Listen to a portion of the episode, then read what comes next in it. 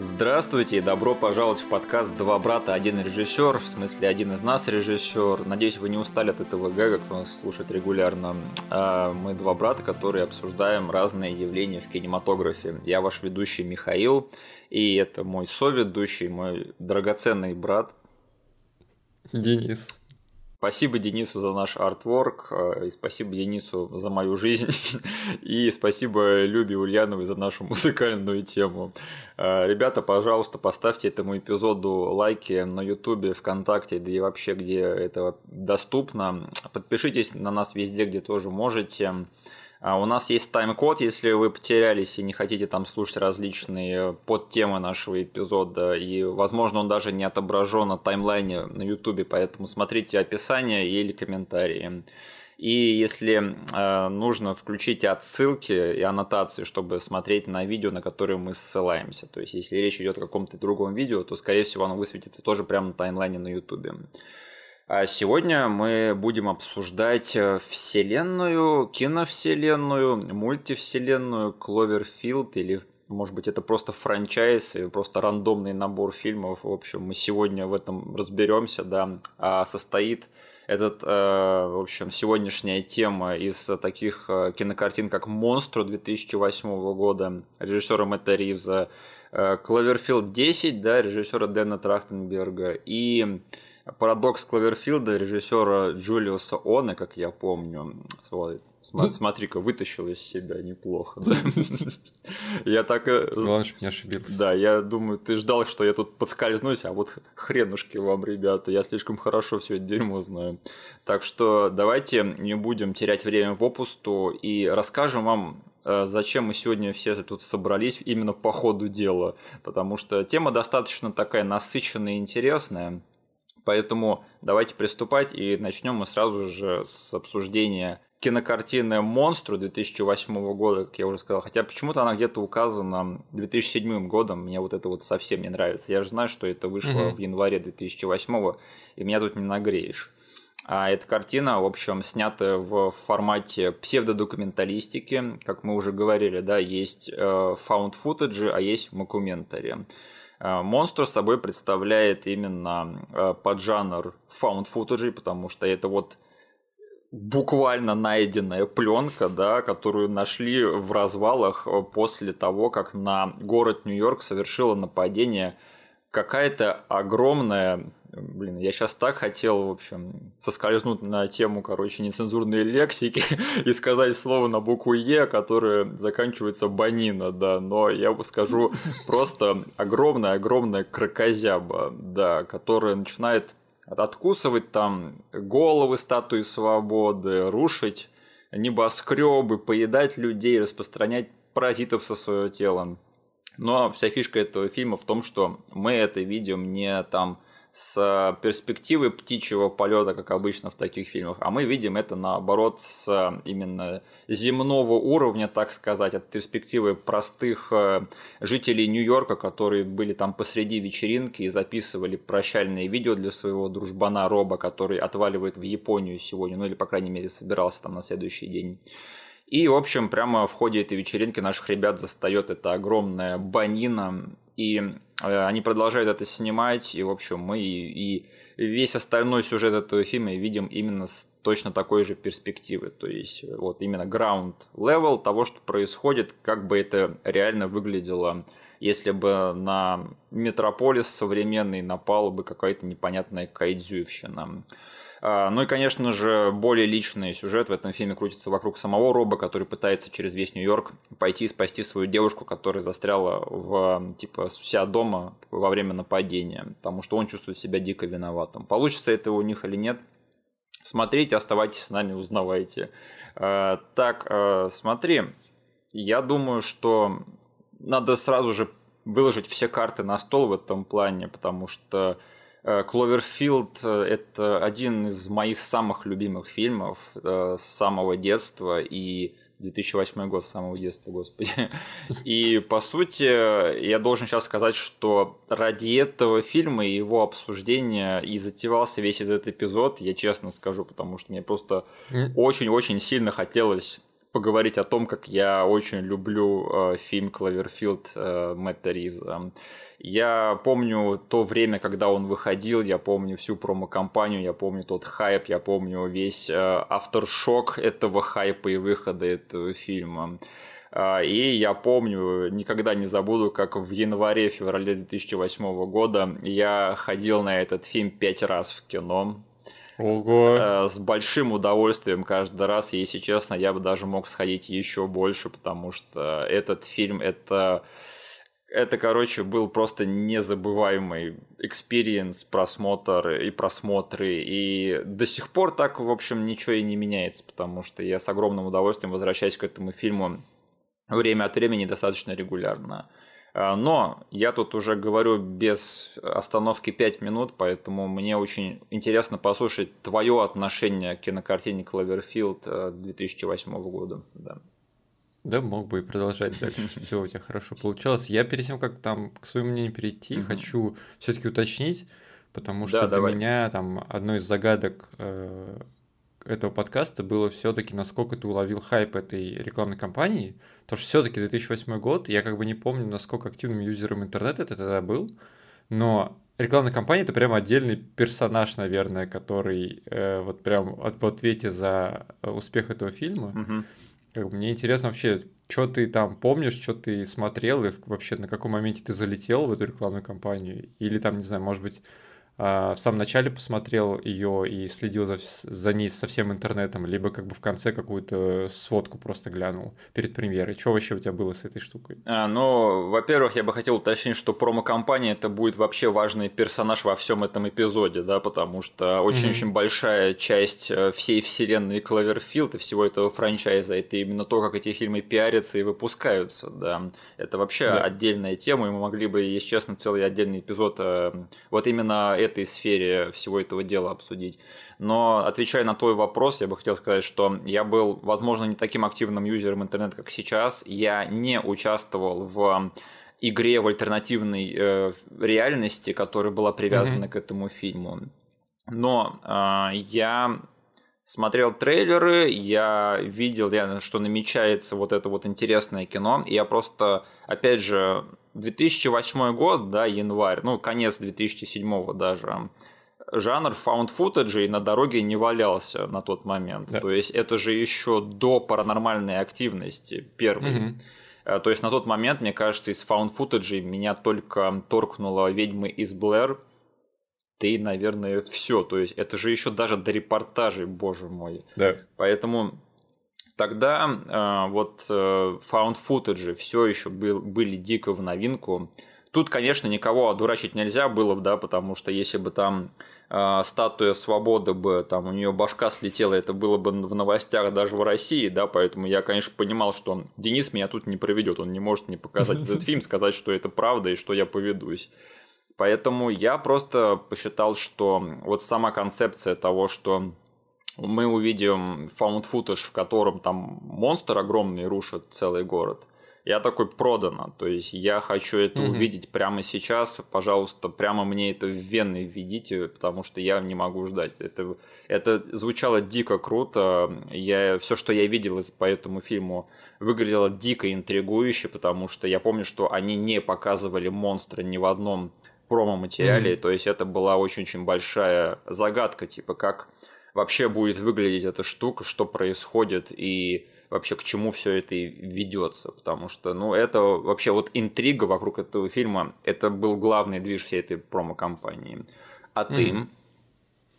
Mm. Я помню, что тогда все-таки, а, несмотря на то, что я, наверное, не так дико проникся этим фильмом на стадии рекламной кампании, как mm-hmm. ты, ну, сейчас просто тебя послушав, я как бы до, до этого разговора думал, что я все-таки следил за этим, но как бы оказывается не так сильно, как ты. Но все равно я помню все биты, а, которые были раскиданы тогда, да, то есть первый трейлер, а, все вот эти фейковые новостные репортажи, вот эта вот игра, где нужно было по сайтам прыгать, связь типа с этим напитком, а, и вообще как бы вся вот эта движуха, что как бы что-то творится, но мы не покажем вам, что есть, чтобы увидеть, что творится, вам надо идти в кино, как бы этот хайп до меня реально достучался. Я тогда даже вот реально там каждую новую новость воспринимал как вот крупицу информации, окей, там пазл потихонечку складывается, и по итогу мне надо идти смотреть этот фильм. И э, вот этой вот перспективы того, что творилось все-таки в западном интернете, как бы я тоже тогда не сидел на западных сайтах и больше это, как это потреблял через призму наших русских новостных сайтов, которые рассказывали. Сегодня выложили там вот фейковые странички на MySpace, да, типа да, люди да, да. пытаются изучить вот эту вот штуку, как бы такой, окей, я в этом не участвую, но как бы через третьи руки какой-то хайп я все-таки получал себе, и поэтому этот фильм действительно у меня тоже вот вызывал такое ощущение, что как только он поедет у нас в кино, надо идти смотреть. Типа, пофигу, типа, хоть я не знаю вообще, что он из себя представляет, но я должен это увидеть. Ну, как бы ты правильно сказал, фан-футаджи в 2008 году, это, блин, э, особенно вот на такую тематику, да, это не что-то скромное, э, не что-то там, не знаю, местечковое про трех чувачков в лесу это там уже с трейлера было понятно, что окей, там Джей Джей Абрамс что-то глобально пытается замутить. Да. Поэтому тогда хайп до меня застучался, как бы, ну и что ходить вокруг да около, я тогда дико кайфанул в кино. Пять раз, конечно, на этот фильм не ходил, но потом его с радостью дома пересматривал. А, но сейчас было небольшое опасение, потому что я смотрю, и окей, Миша поставил в календарь вот обсуждение этих фильмов. я помню, что мне первый фильм реально понравился тогда в кино и дома, когда я пересмотрел. Такой, блин, офигеть, неужели я буду тем придурком, который будет обсирать этот фильм а, на подкасте, потому что я помню, что тебе он дико нравился, а, но я такой, блин, ну это же просто кайдзю фильм, который снят с земли камеры. Что то может быть? Наверное, весь хайп был именно в рекламной кампании. Я был готов быть вот этим вот Скруджем, придурком, который будет говорить фу-фу-фу, что такого. Но нет, блин, я посмотрел фильм, дико кайфанул. Я не знаю, типа, сейчас без всякой рекламной кампании он смотрится вообще на ура. Особенно с моей возросшей любовью к фонд-вудеджам, вот ко всем этим приемам, которые используются и сейчас в этом жанре я типа смотрю, блин, эти чуваки в 2008 году очень крутой, крепкий фильм сделали, да. и он до сих пор отлично смотрится, блин. Ну и как бы, понятное дело, у меня есть чит-код, я как бы уже знаю, кто такой Мэтт Ривз, я знаю, куда он пошел, и что он типа могет, и что он чел, который умеет, если что, и как бы уже тогда, я думаю, это была сейвовая ставка, вот отдать этому чуваку этот фильмец. Э, Мэтт Ривз, и давай не будем забывать, кто там в сценарии писал, потому что Дрю Годдер это один из да, типа точно. моих э, небесных покровителей, скажем так. Потому что я считаю, что это, наверное, один из самых недооцененных сценаристов в Голливуде, потому что его постоянно нагибает система, то есть он постоянно над чем-то работает, что в итоге не получается, но чувак дико талантливый. Э, и если вы смотрели такие вещи, как Э, ничего хорошего в, в отеле Бет Рояль, например, да, то вы должны это понимать. Также он называется ничего хорошего. Эль Рояль. А я, а, окей. Бет Таймс. Я думал, это был какой-то странный каламбур на тему Бэтмена. Эль Рояль, Бет Бет Рояль. Я, короче, да, это я хорошо завернул. А, нет, но я, короче, Дрю Годдарда тоже люблю и слежу за этим чуваком. Но а, последнее, что надо сказать по поводу этой промо-компании, ну или не последнее, но просто я хотел немножечко зайти на вот эту вот территорию, что, возможно, я не следил за игрой в альтернативной реальности, связанной с этим фильмом, в преддверии к этому фильму, но вот когда я посмотрел это кино, я помню, что я залипал-то только так. Я вот А-а-а. в эту кроличью нору, в общем, залез э, со всеми, в общем, ногами и ушами, потому что э, я помню, были огромные статьи на а, Live Journal, мне кажется, он тогда еще живой был, да, где люди... А вроде бы эти статьи до сих пор где-то... В... Ну, в веб-архиве точно можно найти. Да, где Я, люди... кажется, даже натыкался на них Даже вот, типа, на русском языке разбирали вообще, что там происходит, и э, писали об этой игре хронологически. То есть, если кто не в курсе, что это вообще была за игра, то есть, они вот э, Paramount, да, получается, и вот весь пиар-маркетинг отдел, связанный с этим фильмом, они э, в течение полугода в, перед выходом Кловерфилда, значит, они раскидывали в интернете разные подсказки в плане того вообще, что, о чем будет кино, кто будет герои, насчет того вообще, насчет происхождения самого монстра и вообще, что происходит. И то есть очень большая движуха в интернете была связана именно с тем, чтобы находить эти подсказки, решать вместе ребусы и вообще следить за развитием событий. То есть я это все не следил в режиме реального времени, но постфактум, да, когда кино уже вышло, я погрузился вот в эту кроличью нору вообще, ну, целиком и полностью. И я помню, что я значительное время посвятил тому, чтобы вообще разобраться, что там происходит. И это, с одной стороны, было увлекательно, но с другой стороны, это было так, такой несколько фрустрирующий э, опыт, потому что никаких конкретных ответов это э, игра в альтернативной реальности то, да. тоже не давала. То есть, и там только больше загадок появлялось, а потом все это раз и схлопнулось. И я помню, что я даже этот э, зондировал эти страницы на MySpace, господи, всех персонажей из этого фильма. Э, я такой, о боже ты мой, вот эти ребята же из фильма, вот у них страницы есть, там, блин, фоточки разные, информация про них, как же это круто. Да, ребят, если что, MySpace это, короче, это Facebook 15 лет назад, да, получается. А почему? Да. Потому что э, миллион долларов это не круто. Знаешь, что круто? Миллиард долларов, вот что, да. Э, MySpace посчитал, что миллион долларов это нормально, да, и ушел с ним. Так, э, ну слушай, давай тогда уж поговорим о художественной составляющей э, картины Кловерфилд. Вот ты сказал, что а, типа, ты сейчас впервые для себя посмотрел это кино за много лет, да, и то есть посчитал, что в принципе оно хорошо сохранилось. Я всегда знал, что оно хорошо, хорошо сохранилось, да, потому что я этот фильм стабильно пересматриваю, и он давным-давно у меня в списке самых-самых таких любимых сокровенных кинокартин. А все почему? А, я готов просто за себя объясниться, что вот э, мне прямо, не знаю, на каком-то вот инстинктивном уровне, я даже не совсем могу это объяснить, но меня очень-очень завораживает концепция монстр-муви. То есть картины mm. про огромных э, исполинских чудищ, да, которые приходят там в города и начинают их рушить. И несмотря на то, что я очень люблю этот жанр смотрел много его представителей. Чаще всего я все равно как бы с просмотра ухожу, ну, несколько таким разочарованным, да, то есть потому что...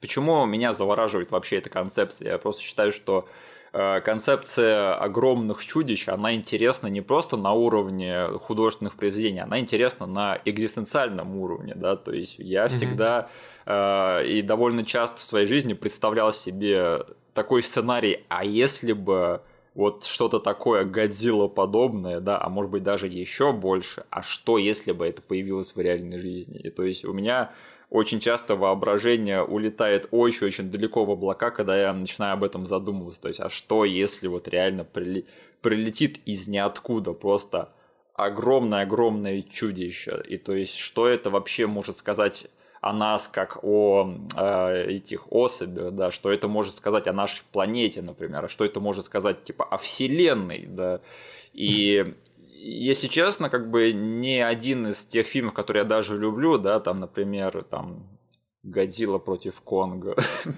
или Рэмпейдж с Дуэйном Скалой Джонсоном, да, вот это вот ни один из этих фильмов э, особо вот не отражает всю ту глубину, на мой взгляд, которая, на которой способен этот жанр, как мне кажется, гипотетически. И именно поэтому Кловерфилд это мой самый-самый любимый монстр-муви из всех, что я смотрел. Потому что, несмотря на то, что как бы в плане, например, монстр экшена, да, какая, какой-нибудь рэмпейдж в легкую уделывает Кловерфилд, то есть там Мочилова между огромными чудищами намного больше, чем в Кловерфилде, и там показывает их намного больше. Но тем не менее, ни один из этих фильмов не отражает, на мой взгляд, все то, на что вообще, на, на, на ту, ту амбицию, на которую вообще способны э, фильмы, э, которые представляют собой этот жанр. Потому что это единственный фильм, который реально отображает и заставляет меня чувствовать вот то, что я всегда себе представляю, когда я думаю об этом жанре гипотетически в теории. То есть вот оно, то есть вот оно это ощущение, то есть вот появляется огромное-огромное чудище. И я думаю, что в реальной жизни я бы чувствовал именно то, что меня заставляет чувствовать этот фильм. И то есть я просто не могу жить вот без этого вот укола адреналина время от времени, потому что мне так настолько дико интересен этот концепт. И я скажу, что этот фильм, он, не знаю, на каком-то даже вот таком подсознательном уровне я не могу перестать чувствовать, знаешь, такую паническую атаку легкую всю дорогу mm. от этого фильма. И даже после него, сколько раз я бы его не смотрел. И я просто, не знаю, я зависим немножечко от этого фильма, от этого чувства и от этой концепции. И честно, ни один другой фильм, в котором были огромные чудища, даже вот Pacific Rim, да, который я очень люблю, но все равно он в один момент становится просто там, ну, анимационным фильмом, который просто очень-очень красиво выглядит. Но не, ничего из этого не вызывает во мне вот этого вот ужаса и вот этого вот просто восхищения и благоговения, на который, на мой взгляд, способен а, в теории э, жанр монстр-муви. И именно поэтому я так сильно люблю Кловерфилд. Ну, у него есть вот это, по сути, карта козыря, да, да. которую они супер мастерски использовали, когда выбрали то, что мы снимем Кайдзю фильм с перспективой людей с камеры, которые бегают по улице и никогда не поднимаются там искусственно над монстрами. Ну, как бы вот там тот же Pacific Rim, да, в один момент там просто камера да, летает наверху, и все это превращается просто в возню в песочнице какой-то. Да. В красивую, как ты сказал, возню, но все равно как бы мы теряем вот это вот ощущение, что, блин, мы все букашки под ногами у этих вот а, исполинов. А здесь это на максимум выкручено, потому что это как бы еще и found footage. Да. Но мне тогда интересно твое мнение, потому что я вот забыл а, а, то время, когда вышло вот это Годзилла переосмысление, да, а вот это вхождение вот в эту монарх э, вселенную. Что ты тогда почувствовал, когда посмотрел его? Потому что он, мне кажется, поближе подошел именно вот к этой перспективе. Я помню, что мне этот фильм не понравился, потому что там что-то во второй половине какая-то хрень с персонажами творится. Но мне интересно сейчас послушать, типа, где у тебя стоит этот фильм вот на, на спектре твоих монстр-фильмов. Задергал ли он вот эти струнки хотя бы немножко тогда? Да, да, я скажу, что она абсолютно точно затронула эти струнки. Просто фишка в том, что я считаю, что Годзилла Гаррета Эдвардса это просто такая более размазанная версия Кловерфилда. То есть она угу. э, намного менее адреналиновая. Там, ну, не знаю, если я скучаю на Э, просмотре фильма, который должен мне вселять экзистенциальный ужас и адреналин, и вот это вот все, и заставлять меня чувствовать панические атаки и представлять о том, какие мы все э, несущественные люди да, в масштабах вселенной, то этот фильм немножечко зафакапился. Я скажу, что мне нравится «Годзилла» 2014 года намного больше, чем тебе, но тем не менее все, всю критику в ее сторону я тоже понимаю. Но как бы mm-hmm. даже вот эта вот амбиция, да, потому что мы же видим самого монстра в Кловерфилде там три с половиной раза, грубо говоря, mm-hmm. очень-очень мельком.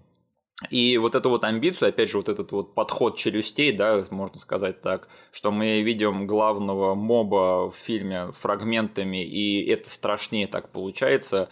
Клаверфилд, на мой взгляд, выполняет эту концепцию на 10 из 10. А Годзилла угу. Гарда Эдвардса, ну, там на 6 с плюсом 7 из 10, скажем так. Мне, может быть, сейчас подводит память, но там в конце по итогу все равно сводится к драке этих двух кайдзю, и оно снято не снизу, кажется. Да, кстати... Там, у меня в башке, типа, какой-то пассив кримовский уже экшен в конце начинается. Там есть такое, как бы, и ты, на самом деле, затронул сейчас интересную тему, что все таки даже вот в нарративном плане, да, то есть Кловерфилд, это не сказать, что какое-то стандартное голливудское кино, да, потому что тут достаточно такая Э, угнетающая концовка, то есть тут не заканчивается ничего. Тут нету, да, тут нет главного босса, который надо победить, тут нет кнопки, которую надо нажать и всех спасти. Тут как бы реально концовка такая антиголливудская. Очень. Как бы они очень. сваливаются совсем в артхаус какой-то, да, но да. она все равно супер пессимистичная. Да, потому что спойлер, вот нам всю дорогу показывают, особенно в начале, очень-очень приятных ребят очень-очень да. приятный актерский состав, который многие из них дальше потом далеко пошли. И э, что мне еще нравится, это один из немногих found footage фильмов, где мне нравятся герои, и которых я даже по именам-то могу назвать, да, потому что мне кажется, это один из трех. Это «Ведьма из Блэр», «Хроника», который found footage наполовину, мне кажется, да, они его сняли, чтобы так дешевле было, господи. Э, ну, еще я помню этих э, Мика и Кейти из паранормальной активности, потому что их имена слишком часто повторяются в том фильме. Их всего двое. И они мне не так нравятся, как персонажи из всех остальных фильмов, потому что особенно... Да, да, хотел тебе добавить, что типа ты запомнил их имена, но они не очень приятные персонажи. Особенно Мика, да, этот чел заслужил все, что с ним случилось в том фильме. Но вот в Кловерфилде они прям, я не знаю, я вот время от времени натыкаюсь на такое мнение, что как бы Кловерфилд классный фильм, но вот эта вечеринка в начале ее невозможно смотреть. Я не знаю, я, возможно, глупо сейчас скажу, мне кажется, вот эта вечеринка, это, короче, наверное, моя любимая часть всего фильма, блин. У меня было опасение как раз-таки из-за этой вечеринки. Я подумал, как, спустя много лет, у меня что в башке был, какой layout? Я, мне надо будет потерпеть общество с какими-то чуваками, когда ничего не происходит. Мне надо будет терпеть, терпеть, терпеть, терпеть, а потом мне покажут монстр, я офигею и выключу фильм, потому что он закончится. И слава богу, это, вообще ничего из этого не оправдалось. Потому что, как ты сказал, типа, ты тусишь с приятными людьми, которые очень типа похожи на реальных. Да, Они да. говорят как нормальные люди, у них свои типа какие-то проблемы, свои ситуации, вот. И э, по итогу вот этот вот highlight с тем, что мне показывают монстра, как бы еще до него очень много всего случилось, что заставило меня полюбить этот фильм. Я такой, и еще поверх этого мне потом еще показывают это кайдзю, прям в рожу мне его пихают, и это тоже круто выглядит. Поэтому в этом фильме на самом деле я тоже не согласен с этой фигней, что вечеринку вообще персонажа надо терпеть. Ну, знаешь, я еще за вот э, многие просмотры я успел эмоционально привязаться ко всем этим героям, поэтому я бы на самом деле посмотрел альтернативную версию Кловерфилда, где никакого монстра нет, и просто вот эти ребята полтора часа снимают вот эту вот вечеринку, и там происходит молодежная драма какая-то про жителей Нью-Йорка. Вот такая... А там есть все сетапы для того, чтобы это была драма. Да, да, то есть я бы посмотрел такую, знаешь, Кловерфилд версию друзей, вот, да. Вот это. Вот это будет твист вселенной Кловерфилда. Да, потому что если убрать из этого фильма монстра, то там происходит эпизод, как я встретил вашу маму, вот реально, просто вот, вот это все, что вы есть, да, и э, спасибо на этом большое, потому что герои, правда, приятные, на них, э, за ними приятно, интересно наблюдать, то есть они тебе запоминаются и западают в душу, и смотреть, как все они друг за другом помирают в этом фильме, это отдельный типа хардбрейк, потому что их не щадят, ну, от слова совсем, да, то есть вот вам нравится персонаж, его укусит паразит, его порвет к чертям в следующей сцене, вот, вот так вот. Вот это вот классный чел, который бегает, да, и комментирует все смешно, его монстр в конце э, раскусит пополам. Fuck you просто. А вот эти вот ребята, которые весь фильм хотят воссоединиться, по ним шибанет ядерная бомба. Конец фильма. Блин. И, ну, если... Говори, говори. И, извини, что перебил. Не, не, а, Короче, пока мы не отошли от персонажей, все-таки если пытаться как-то найти минусы, которые для меня в этом фильме есть, на фоне всех остальных перцев я все-таки считаю, что главная парочка, особенно типа парень, ну, потому что как бы девчонки, как бы по сути в фильме нет. Она вначале приходит, э, выступает катализатором конфликта и потом сидит под развалинами весь фильм. Да. Но вот этот чел, угу. не знаю, то ли это его перформанс, то ли то, как он прописан, типа, пока не могу понять. Но именно вот этот чел для меня до конца не сработал как лид персонаж. Я такой, блин, все в этом фильме интереснее его для меня все как-то со своими прикольными штучками, и смерть каждого из них мне как бы больше, э, больше боли вызывала. Как бы, а вот они, они такие немножечко сваливаются в сторону каких-то дженерик персонажей, они как бы выглядят, знаешь, такие вот прям стандартные нью-йорковские чувачки. Прям она, он, прям вообще вот парочка из вот этого вот э, дома, который э, выходит на центральный парк, как вот просто представить дженерик чуваков нью-йорковских, это вот они. Да, да. Вот. И если во всем этом ансамбле искать типа слабое место, для меня вот они, это оно. Блин, я тут собрался вообще-то хорошие вещи говорить про этот фильм, Денис, спасибо. Ты сейчас в народ это пустил, что типа в Кловерфилде слабые лиды. А, окей, я просто не согласен, как бы, мне кажется, Майкл Сталь, Сталь Дэвид, который играет Роба, он а, не халтурит вообще ни разу в этом фильме, особенно вот финальная сцена, где они сидят там под мостом. Ну, я вижу, как, блин, этот чувак задолбался просто, вот там сидит, плачет, короче, вот это вот все. Да, да, к актерской игре, наверное, претензий от меня нет, наверное, больше какой-то вот именно чисто персональное э, восприятие типажа mm-hmm. на фоне всего остального, как-то вот такое. Это чисто личная тема, мне кажется.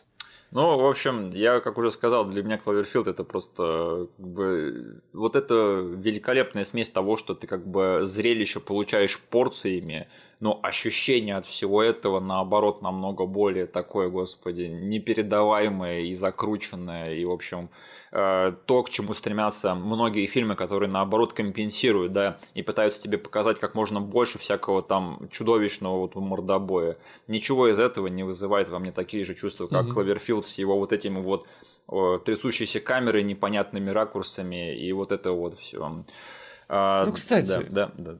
Я хочу немного защитить этот фильм, потому что я тоже читал отзывы, что а, там у людей э, эпилепсия случается, они не могут уследить за тем, что происходит в фильме. Да, да. Я не такое. знаю, но кажется, у них получилось все-таки вот в этом вот жанре трясущейся камеры показать очень много крутых э, моментов, Да. которые с точки зрения режиссуры выстроены. Там, не знаю, там вот этот мо- момент в туннеле, да, когда они включают э, ночное зрение, когда типа у тебя просто за спиной темнота, а потом моб. Это срежиссировано, как бы, и оно, наличие вот этой камеры и ночного видения, оно играет на руку вот этому криповому моменту. Да, да. А, момент, когда... Я вообще, на самом деле, тоже, когда включал этот фильм, думал, там, короче, будет весь экшен э, трясучке, я нифига не разберу, пока он потом мне покажут монстр, я буду счастлив, что мне в лицо просто крупным планом его показали.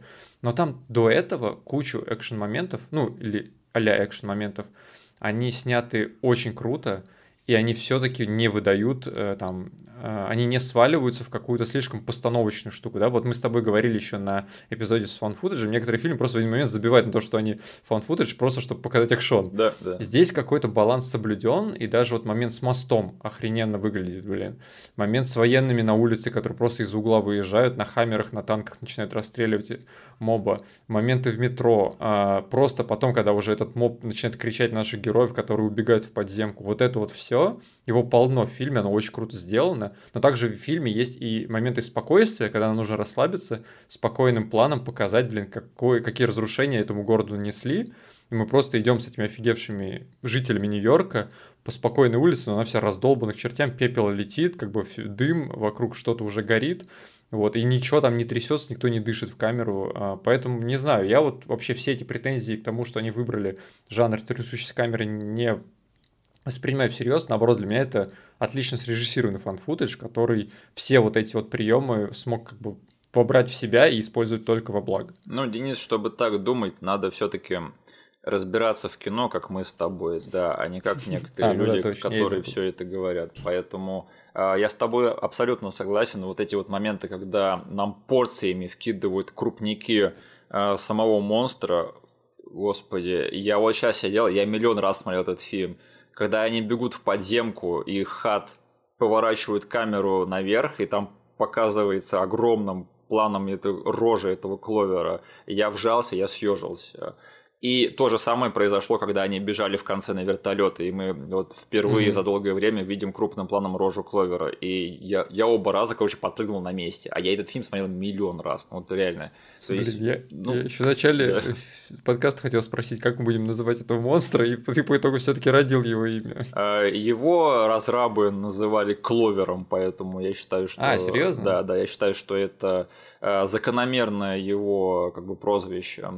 А, да, Окей. еще, еще я что-то хотел сказать такое умное, а, видимо, видимо, вспомню попозже, да, насчет того, что ты сказал. Ты просто задвинул интересную речь, у меня там несколько тезисов было, один из них потерялся. Но слушай, я бы хотел все-таки обсудить, откуда растут ноги у этого фильма, а именно наш любимый э, Джей Джей Абрамс, да, наш любимый э, мастер-загадочник, да, человек-вопрос международного масштаба, блин, который любит свои э, ящички с э, загадками. Э, Он, в общем, во время... История, легенда гласит, короче, что он э, во время то ли премьеры, то ли съемок «Миссии невыполнимы 3» он там гулял по Токио со своим сыном, зашел там в лавку, увидел экшн-фигурки Годзиллы и подумал, а типа у японцев есть Годзилла, да, а что есть у американцев? А, американская говногодзилла, да, Роланда Эмериха, только она. То есть у американцев нет своей Гаджиры. Хотя, наверное, у Джей Джей Абрамса на тот момент какой-то приступ дурости случился, он про Кинг-Конга забыл. Да. Э, И, в общем, э, он такой, ну, у меня появилась гениальная затея, я, в общем, пойду изобрету с- свою собственную американскую Годзиллу с Блэк Джеком и э, Ти Джеем Миллером, вот так вот, да. Короче, э, так и, в общем, случился инсепшн всей этой затеи, создать американскую Годзиллу. И поэтому он привлек для разработки своих э, дружбанов, которые, с которыми э, он работал над э, какой-нибудь Фелисити, да, и шпионкой в свое время. То есть, Мгм. я уже сказал, мы с тобой уже проговорили, что э, этим фильмом занимались далеко не последние люди, а многие из них были на пике своей формы. Ну, Абрамс, по крайней мере, это точно. Но вот, например, Мэтт Ривз, да, который потом такие горы сворачивал, да, и до сих пор сворачивает. То есть потом он переизобрел франчайз Планета обезьян. Ну, не переизобрел, а помог Мгм. переизобрести все-таки и не уронил планку. И вывел его на новый уровень, если что. А, то же самое потом сделал с Бэтменом, и то есть этот чувак все еще жжет, и черт подери, как же приятно видеть, что хоть у него есть еще великая картина «Чужие похороны» с Дэвидом Швимером в главной роли из 90-х, да, но как бы его первое вхождение вот в русло блокбастеров и высокобюджетного кино – это все-таки Кловерфилд, и здорово оглядываться на карьеру человека и понимать, что вот все что ты в нем видел тогда, оно все потом дало плоды в будущем, потому что режиссура в этом фильме, как мы с тобой проговорили, она очень-очень сильная, и этот человек знал, что делал на съемочной площадке. Mm-hmm. А, про Дрю Годдарда я уже сказал, то есть он отвечал за сценарий, прекрасно работающий функциональный сценарий, и самое главное – что я забыл сказать по поводу того лавкрафтовского вселенского ужаса, что в меня вселяет этот фильм. Это что, черт подери, как же здорово, что мы ничего не знаем в этом фильме. Что да. мы реально, короче, вот эта вот гениальная затея, она сработала, что мы реально вместе с героями не знаем ни черта о том, что происходит. То есть, откуда взялся этот монстр, как бы эта идея сама по себе страшная. И когда ты знаешь, откуда пришел монстр, там, из какого-то портала, да, в Марианской впадине, или что его прислали пришельцы, или вот это вот все. Или он там с острова череп вы, вы, вылез, вылез. Э, это все делает монстра намного менее страшным. А Кловерфилд, вот реально, почему вот отчасти я так постоянно к нему возвращаюсь, это потому что меня тянет к этой загадке. Меня тянет, а что, возможно, я увижу что-нибудь новое в этот раз. И перед тем, как они воплотили в жизнь эту амбицию, я просто снимаю шляпу и преклоняюсь вообще всем своим телом. Ну, то есть хорошо, что ты не нашел разгадки в рекламной кампании, да? Ну, слушай, я могу тут, короче, начать надеть вот эту вот шляпу из фольги, да, и начать, короче, тут рассказывать, что там вот это вот э, э, компания Тагруата, они что-то там бурили в океане, добывали нектар какой-то, и, возможно, они разбудили монстра таким образом, а, возможно, они добывали нектар из самого монстра, но, как бы, это абсолютно... Чтобы делать напиток, да? Да, да, да, да, из-за которого людей плющило, и они становились от него зависимыми. Единственное, мне кажется, что тут надо сказать, это что тот э, вирусный ролик э, с фейковым репортажем новостным, где там бомбится вот эта вот нефтяная вышка, мне кажется, это просто топ где там люди уплывают от этой вышки, на них падает там обломок вот этой вот нефтяной вышки. Это вообще, это так, так круто, и хоть фильмом ты меня в свое время не пранканул, вот этим вот новостным репортажем ты меня пранканул, черт подери.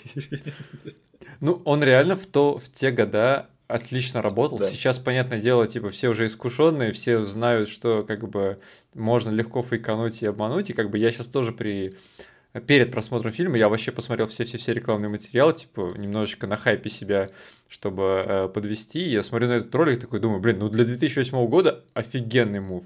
Но сейчас, типа, ты уже никого этим не удивишь. И что самое крутое, они сделали тот же самый новостной репортаж на нескольких языках и отсняли его да, да, да. с разными ведущими, в том числе на русском языке. Да. Э, то есть это были те времена, когда американские кинокомпании еще заботились о промо-компаниях в России, да, ребят.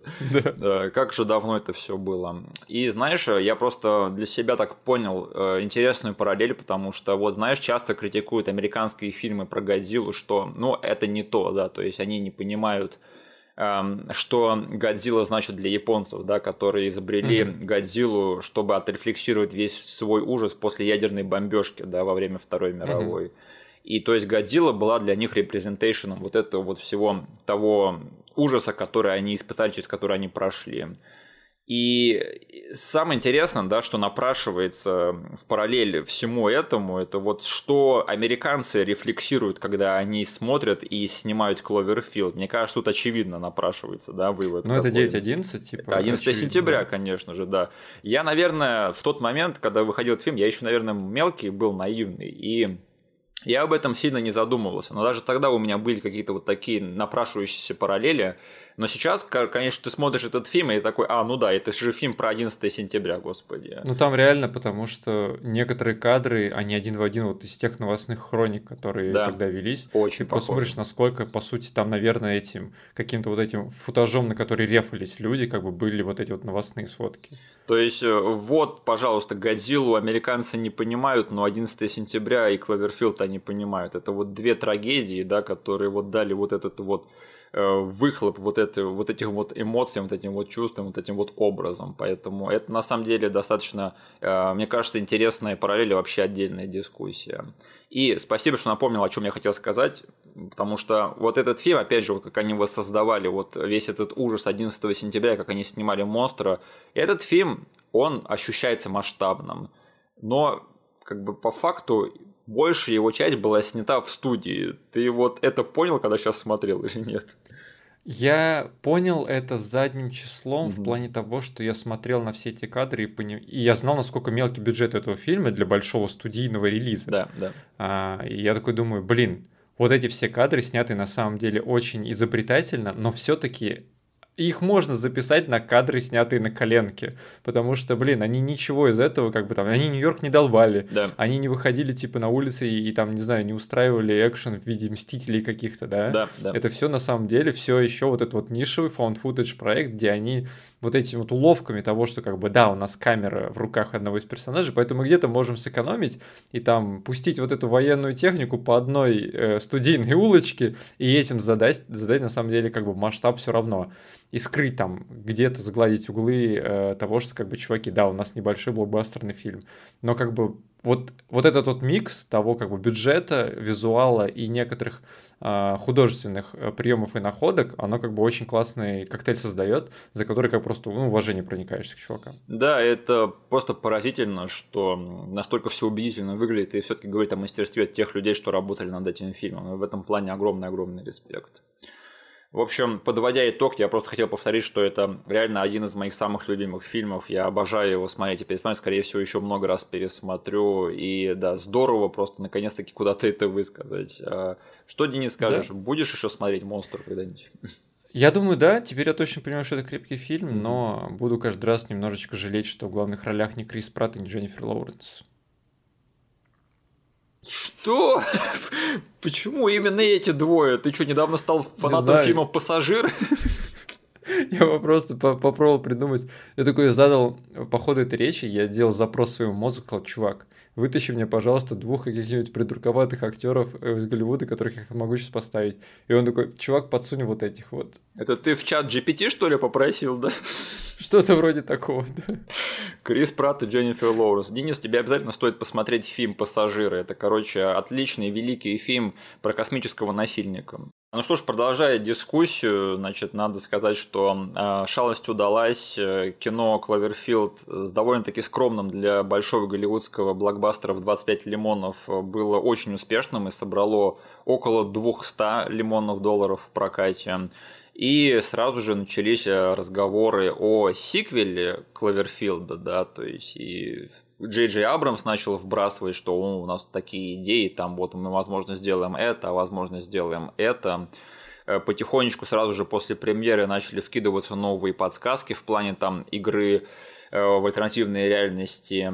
И так прошел год, а потом прошло два, а потом прошло три, и, в общем, 8 лет нас травили слухами о сиквеле Монстру, пока я не потерял надежду окончательно. Да, и, в общем, я тут уже думаю, что никогда никакого Монстру 2 я не увижу. И тут, в общем, январь или февраль 2016 года все, что у меня на уме в данный момент, это что через месяц выходит Бэтмен против Супермена на заре справедливости. Самый разочаровывающий фильм в моей жизни, господи, да, ничего хуже я в жизни потом до, до, до сих пор не видел и потом не увижу. И тут выходит трейлер фильма под названием «10 Клеверфилд Лейн». И я такой, What? И весь интернет такой, What? Чего? А там же еще да. фишка была в том, что, кажется, он вышел за пару месяцев до премьеры. Он буквально такое, за месяц вообще... до премьеры вышел. А. И то есть это вообще кино, которое разрабатывалось под рабочим названием Валенсия. Никто о нем mm-hmm. особо ничего не знал и не следил за, за ним, только знаю, что там продюсер Джей Джей Абрамс, который на тот момент э, с головой погрузился в вселенную Звездных войн. Вот что. И а вообще... это он уже Star Trek прошел, да? Да, да, он уже активно разрабатывал там восхождение силы, или как этот фильм называется? восхождение силы, блин. Да, пускай так и будет, да, не буду поправляться. Короче, э, да, выходит какой-то фильм, у него Кловерфилд в названии, и это не found footage, непонятно, есть там монстр в фильме или нет. И все, конечно же, были дико заинтригованы, что это такое и почему это называется 10 Cloverfield Lane. То все, что мы знаем об этом фильме на уровне трейлера, это что там три человека сидят в бункере. Э, Мэри Элизабет Уинстед, э, Джон Гудман и Джон Галлахер младший. Блин, я думал, ты скажешь, и какой-то чел. Э, нет, Джон Галлахер младший. И я о нем еще поговорю. Вот так вот. Не связывайтесь со мной.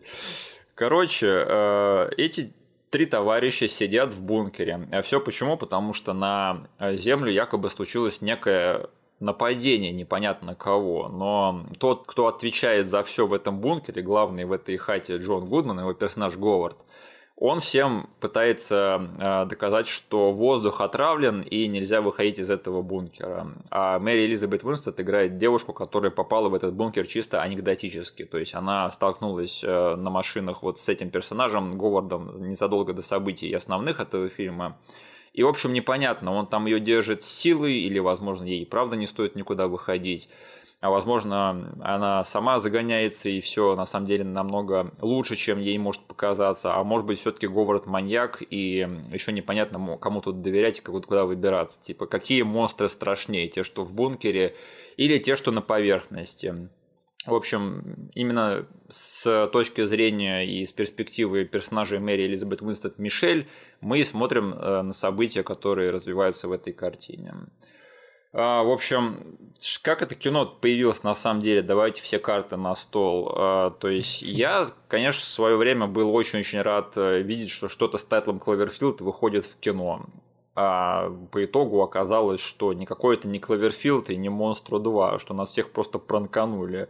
И то есть вопрос того, как это связано с тайтлом Кловерфилд, мне остался непонятен даже после просмотра этого фильма в кинотеатре, когда он вышел. А как так получилось? Значит, они разрабатывали, разрабатывали вот этот вот эм, скромнобюджетный фантастический э, фильм ужасов, триллер э, с этим актерским составом под названием «Валенсия». И в какой-то момент по ходу разработки им пришла гениальная идея, как этот фильм э, можно будет раскрутить, потому что еще непонятно, пойдут ли на него в кино. Если это выйдет просто какая-то Валенсия, да, с Мэри Элизабет Уинстед в главной роли. Но если мы назовем этот 10 Кловерфилд Лейн и всем запудрим мозги, то на нас сразу же обратят внимание. Короче, у них на съемочной площадке были такие разговоры и такие утверждения, что якобы этот фильм, он очень духовно в чем-то похож на первый Кловерфилд, то есть по сюжету и по концепции. Вообще по всему остальному это достаточно разные фильмы, но что-то на уровне ДНК всего этого роднило эти две картины. Поэтому им пришла такая затея в голову, что а может быть, это все можно как-нибудь друг с другом подвязать, и, возможно, тут есть что-то, нечто такое более интимное между этими двумя фильмами, что можно было бы в итоге исследовать. А, какое кино получилось в итоге? Сейчас мы поговорим вообще поподробнее про связи всего этого. И, то есть, это фильм, который, по сути, вот и породил всю вселенную Кловерфилд, да, то есть, это был первый прецедент, скажем так, и вот первый этот случай. А, Денис, скажи, ты смотрел 10 Cloverfield Lane, когда он вышел, и перес... когда ты пересматривал его сейчас, что ты подумал, как для тебя сохранилось это кино? Я его смотрел на релизе. Mm-hmm. Я помню, что я так же, как и все, застал этот трейлер выход его, и тоже удивился, когда увидел там в тайтле слово посередине. И такой, ну это точно надо смотреть. А, как бы, ну и трейлер на самом деле был интригующий, такой крепенький. Да. Э, как бы ничего там, никаких редфлагов в нем не было, поэтому я такой, блин, ну надо смотреть, и я сразу же его глянул, когда он вышел, и он мне очень понравился, но, конечно, я такой понял, окей, я сразу же понял, типа, какой трюк со мной э, создатели и пиар-компания сделали, типа, по сути, да, как ты и сказал. Мы просто словом Cloverfield скажем вам, скажем вам, чуваки, это хороший фильм. Потому что в противном случае, как бы, реально хороший фильм бы просто где-нибудь потерялся бы, не собрал бабла, его бы просто не выпустили, его турнули куда-нибудь. А здесь, по сути, да. Я, так, у меня было ощущение такое, да, меня обманули, но я рад, что меня заставили посмотреть этот фильм. То есть, потому что этот фильм мог оказаться легко, там, вот каких-нибудь ниже радаров, которые ты мне потом спустя пять лет говоришь, посмотри, посмотри, посмотри. Я такой, да нет, нет, нет времени, типа, смотреть эту чертову Валенсию, как бы, блин, звучит как какая-то хрень, типа, да просто расскажи, что там. А тут, как бы, блин, ладно, ладно, это был, типа, фейковый хайп, э, по поводу связи с Кловерфилдом, но зато, зато я, типа, хорошо провел полтора часа, когда я его посмотрел. Такой, окей, я был рад быть обманутым в этом случае. И, по сути, Если, уже извини, тогда... а можно тебя а, перебить? Да. Запомни мысль, но а ты в итоге ты добрался до фильма «Скрытые» братьев Даффер, который они сняли за пару лет до первого сезона «Очень странных дел»? Нет. Короче, это, это Кловерфилд 10, который не смог, который просто остался Серьезно? в Валенсии, да, потому что э, родства между этими двумя картинами достаточно много, и М-м. э, про скрытые никто не знает до сих пор, хотя это братья Дафферы, которые сняли сами знаете что. А как бы Кловерфилд 10, он остался в памяти поп-культуры и до сих пор помнится. Поэтому, ребята, кому нужно крепкое кино в стиле 10 Кловерфилд Лейн, пожалуйста, я вас умоляю, найдите скрытое э, с Александром Скарсгардом или Сарсгардом, Скарсгардом, господи, да, да. Я вспомнил постер этого Вот, фильма. вот. Александр Скарсгард и Андрей Райсбор сидят в бункере со своим ребенком. А, обалденное кино, я в свое время прям поразился, и его до сих пор никто не смотрел. А теперь... Ему не да. повезло, ему не запихнули Кловерфилд с название, что поделать. Ты, короче, вот демонстрация того, о чем ты сейчас говорил. Да, не назвали бы этот фильм Кловерфилд, оно бы осталось скрытым. Извините за каламбур. Да, Денис, пожалуйста, продолжай ту мысль, которую ты хотел развить. Ну и, короче, э, сейчас, когда я готовился к пересмотру, я знал, что это хороший фильм, потому что, как бы, ну, оно не так, не в такой палеозой вышло, как первые монстры. То есть у меня еще какая-никакая память есть о, о временах, типа, да, вот этих вот, когда вышел Ten Cloverfield Lane. Мгм. И я такой, блин, у меня довольно свежие воспоминания, я был уверен, что я хорошо проведу время. И ровно так оно и получилось. То есть этот фильм мне тогда понравился, сейчас я дико кайфанул. Тут просто совершенно другие струны задействуются при просмотре этого фильма. Этот фильм чисто на перформансах, и, блин, он э, вот этот вот, не знаю, мы уже, наверное, в каком-нибудь подкасте обсуждали какие-то вот эти герметичные триллеры, точно. Да, И да, да, бы да. Я Мгм. любовь типа к этому жанру тоже уже свою высказывал, поэтому кото- э, герметичный триллер, который разыгран по нотам с офигенными актерами и с офигенными сетапами и пей это прям вот э, я готов такой смотреть. И ты мне сейчас вот нап- напомнил про фильм Hidden, если как бы это вот примерно то же самое, я, блин, вообще хочу теперь его посмотреть. Вот, сделаю себе пометку в списке, напишу это 20 Cloverfield Lane. Именно так и есть. тогда точно его посмотрю. Вот. Э, Единственное, что как бы, ну, мы на территории спойлеров уже, да, я раз уж свое впечатление высказываю. Да, да. Вот, как бы, у этого фильма есть вот этот аппендикс в конце, который очень э, противоречив. А мы можем чуть попозже его обсудить? Давай, хорошо. Так, Короче, этот аппендикс, я так скажу, он реально повлиял на мое мнение, но очень интересным образом. А, Чисто моим личным, персональным, по которым я поделюсь сейчас. Мгм. Вот. Э, А так вообще фильм кайфовый, очень его люблю, э, без проблем его готов пересматривать.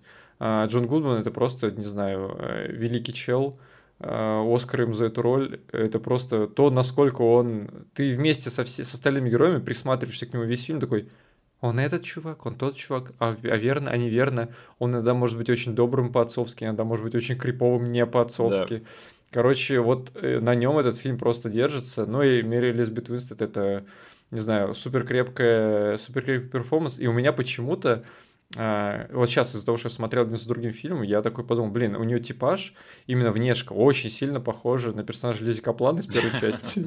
Я такой думаю, блин, офигеть, они взяли опять э, темноволосую девчонку с похожей прической, с очень похожим, типа, конституцией тела. Сейчас я отвечу на все, что ты сказал. Во-первых, Давай. э, да, я согласен. То есть для меня 10 Cloverfield Lane это хоть и не Монстра 2, но это просто отличный герметичный sci-fi триллер, просто в лучших традициях э, герметичных sci-fi триллеров. Очень такой компактный, эффективно собранный фильм и написанный. То есть я прямо смотрю на внутренности этого фильма и такой, блин, кто это все делал, и прям респект, прям респект еще, да, потому что тут кто-то посидел на такого напридумывал, короче, блин. Там вот это вот откуда, блин, взять скафандр, если у тебя нет ничего, для- чтобы сделать Да. скафандр. Эм, Это очень-очень все здорово сделано и написано. А, такое, знаешь, даже не то чтобы великое кино, но для меня скорее такое упражнение в сценарном мастерстве и режиссуре. Оно очень академичное какое-то, да. да? В нем есть что-то такое прям секси в том, как оно сделано. То есть ты такой смотришь, блин, ну это, это как будто какая-то студитня э, киношкольная выпустилась, и такой на следующий же день написала и сняла этот фильм. В со... Ну такие типа отличники краснодипломники. В самом лучшем смысле этого слова. Я часто в уничижительном плане говорю студентики киношколы, да, но в этот раз я говорю комплиментарно, как будто бы реально вот они получили пятерки по сценарному мастерству и режиссуре и сняли, короче, это их дипломный фильм. Вот так вот. Да. Но только из... и у них бюджет еще есть. Э, да бюджета-то особо нет, да, потому что фильм происходит в одном помещении там на 85%. Но я тут больше про тот самый аппендикс уже говорю. Да, да, но как бы такой фильм, снятый просто по учебнику, э, в самом лучшем смысле слова. То есть он очень-очень компактно и эффективно собран и написан. И мне как бы это нравится, за это самый большой респект, потому что вообще тут интересная история создания у него, потому что изначально его писал и должен был снять Дэмиен Шазел. А, блин, вот чья фамилия меня удивила. Я еще когда смотрел титры, я так смотрю, чел, как ты тут, блин, оказался? Какого черта ты вообще в титрах этого фильма? Да, и он ливнул, чтобы снять выплэш свой, да, mm-hmm. и как, как, я считаю, что выбор-то он совершил в итоге э, правильный, потому что у него был первый фильм, его называется «Гай и Марлен на скамейке в парке», кажется так. И типа долгое время он пытался потом подписаться на какой-нибудь более-менее нестыдный фильм. Но типа был выбор между этим и выплашем, он пошел снял свой личный проект и, в общем-то, не прогадал. А, но он отвалился по ходу разработки, как я уже сказал, но остался типа в кредитах с, с, в плане сценаристов, да, потому что на тот момент, когда этот фильм выходил, Дэмин Шазел уже было хайповое имя после выплыша mm-hmm. и в преддверии выхода La La Land. Поэтому им было выгодно, что такой вот крутой чел все-таки будет косвенно связан со всей разработкой, со всем маркетингом этого фильма. Mm-hmm. В итоге кино снял Дэн Трахтенберг, э, который потом снял пилотный эпизод э, «Пацанов», например, да, и еще а, пару лет назад он снял э, первый за долгое время... Ладно, меня сейчас закидают просто говном за эти слова, так что не буду заканчивать эту фразу. Он снял еще один хороший фильм из серии «Хищник», вот так вот, да, название «Добыча». Они все хорошие, они все хорошие, да, господи, отстаньте от меня, не пишите мне ничего. Э, кстати, мы записываем это в день э, смерти Карла Уэзерса, да, поэтому Дилан, сукин да. сын, на кого ты нас оставил, к слову о хищниках. Э, да, и, как ты сказал, три главных актера в 10 Клаверфилд Лейн это топ. Особенно Джон Галлахер младший, потому что я был супер рад его видеть в свое время в этом фильме. Откуда он? Короче, я помню, что я в марте 2016 всю дорогу смотрел сериал «Служба новостей» э, с Джеффом Дэниелсом. Возможно, тебе попадался этот э, сериал, нет? Ну, короче, э, и один из моих любимых там персонажей актеров был как раз-таки этот Джон Галлахер младший, который, я не помню, как его персонажа там зовут, да, но он там супер дико приятный, как бы я его приметил. И, в общем, я досматриваю этот сериал, и там буквально через неделю выходит 10 Cloverfield Lane. А я не знаю, кто там снимается, помимо вот Гудмана и Уинстед. И оказывается, что третий чувак в этом фильме это чувак из службы новостей, господи. И, в общем, с тех пор я его там много где видел. Мне кажется, он один из самых недооцененных актеров своего поколения, и мне кажется, он здесь прекрасно это демонстрирует. Да. Опять же, э, по имени ты его вряд ли запомнил, да, но по его актерской игре, я думаю, он нас должное э, впечатление производит, не так ли? Да, да, да. Я когда в самом начале там отшутился, что ты назовешь его какой-то хрен, я как бы больше про то, что я его не знаю, не то, что он не справился на фоне вот этих вот именитых чуваков э, по части актерской игры. Не, самое клевое, что Э, в одно время я посмотрел службу новостей, и там друг за другом вышли Клаверфилд 10 и Хаш Майкла Фленнегана, угу. где он играет главного злодея. А, да? Да, да, да, да. Блин, я и не помню.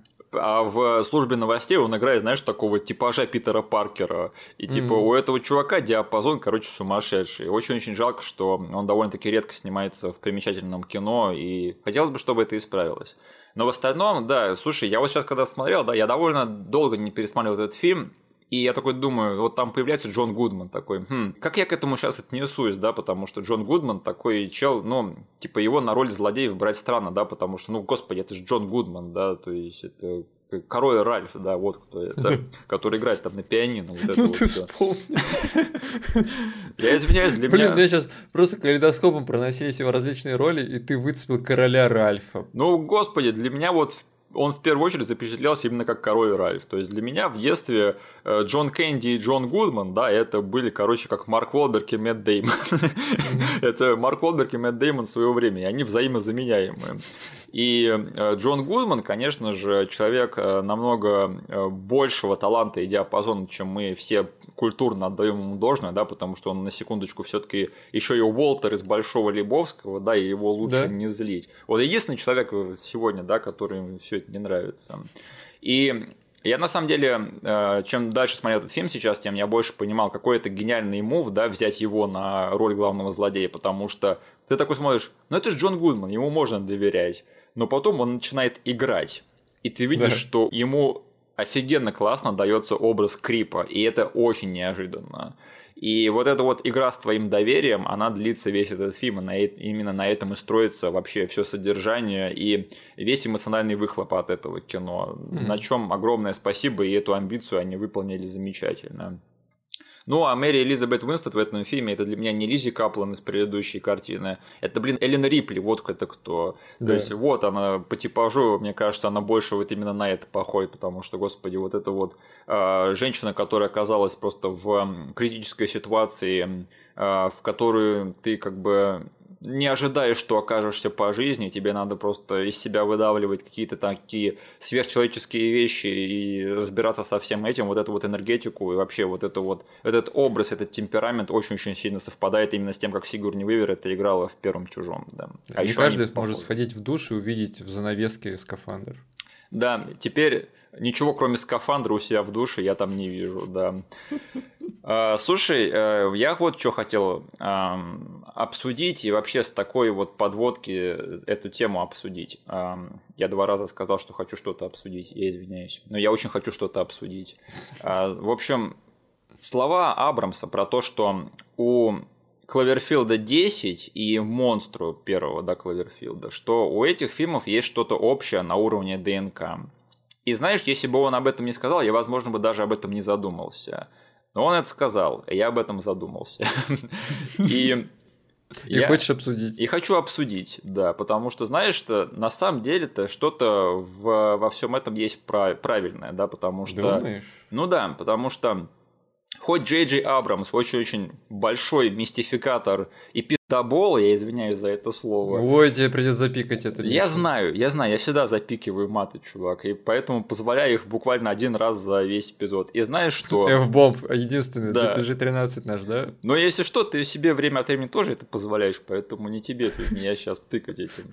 Ну, короче, Джей Джей Абрамс, он любит нагнать. Поэтому э, никогда не знаешь, где типа он говорит что-то искреннее, а где он просто раздувает из мухи слона, чтобы, короче, люди пошли наивные на фильм. Но я считаю, что в этих словах есть доля правды, потому что, смотри, давай задумаемся об этом, что это два sci-fi триллер ужаса, которые камерные, да, в своей природе, и которые намного более масштабные, Э, и которым удается показать намного больше масштаб, чем то, что у них, например, есть на руках. То есть они добиваются очень-очень большого масштабного эффекта за счет того, что у них э, довольно-таки скромные личные истории, которые они хотят рассказать.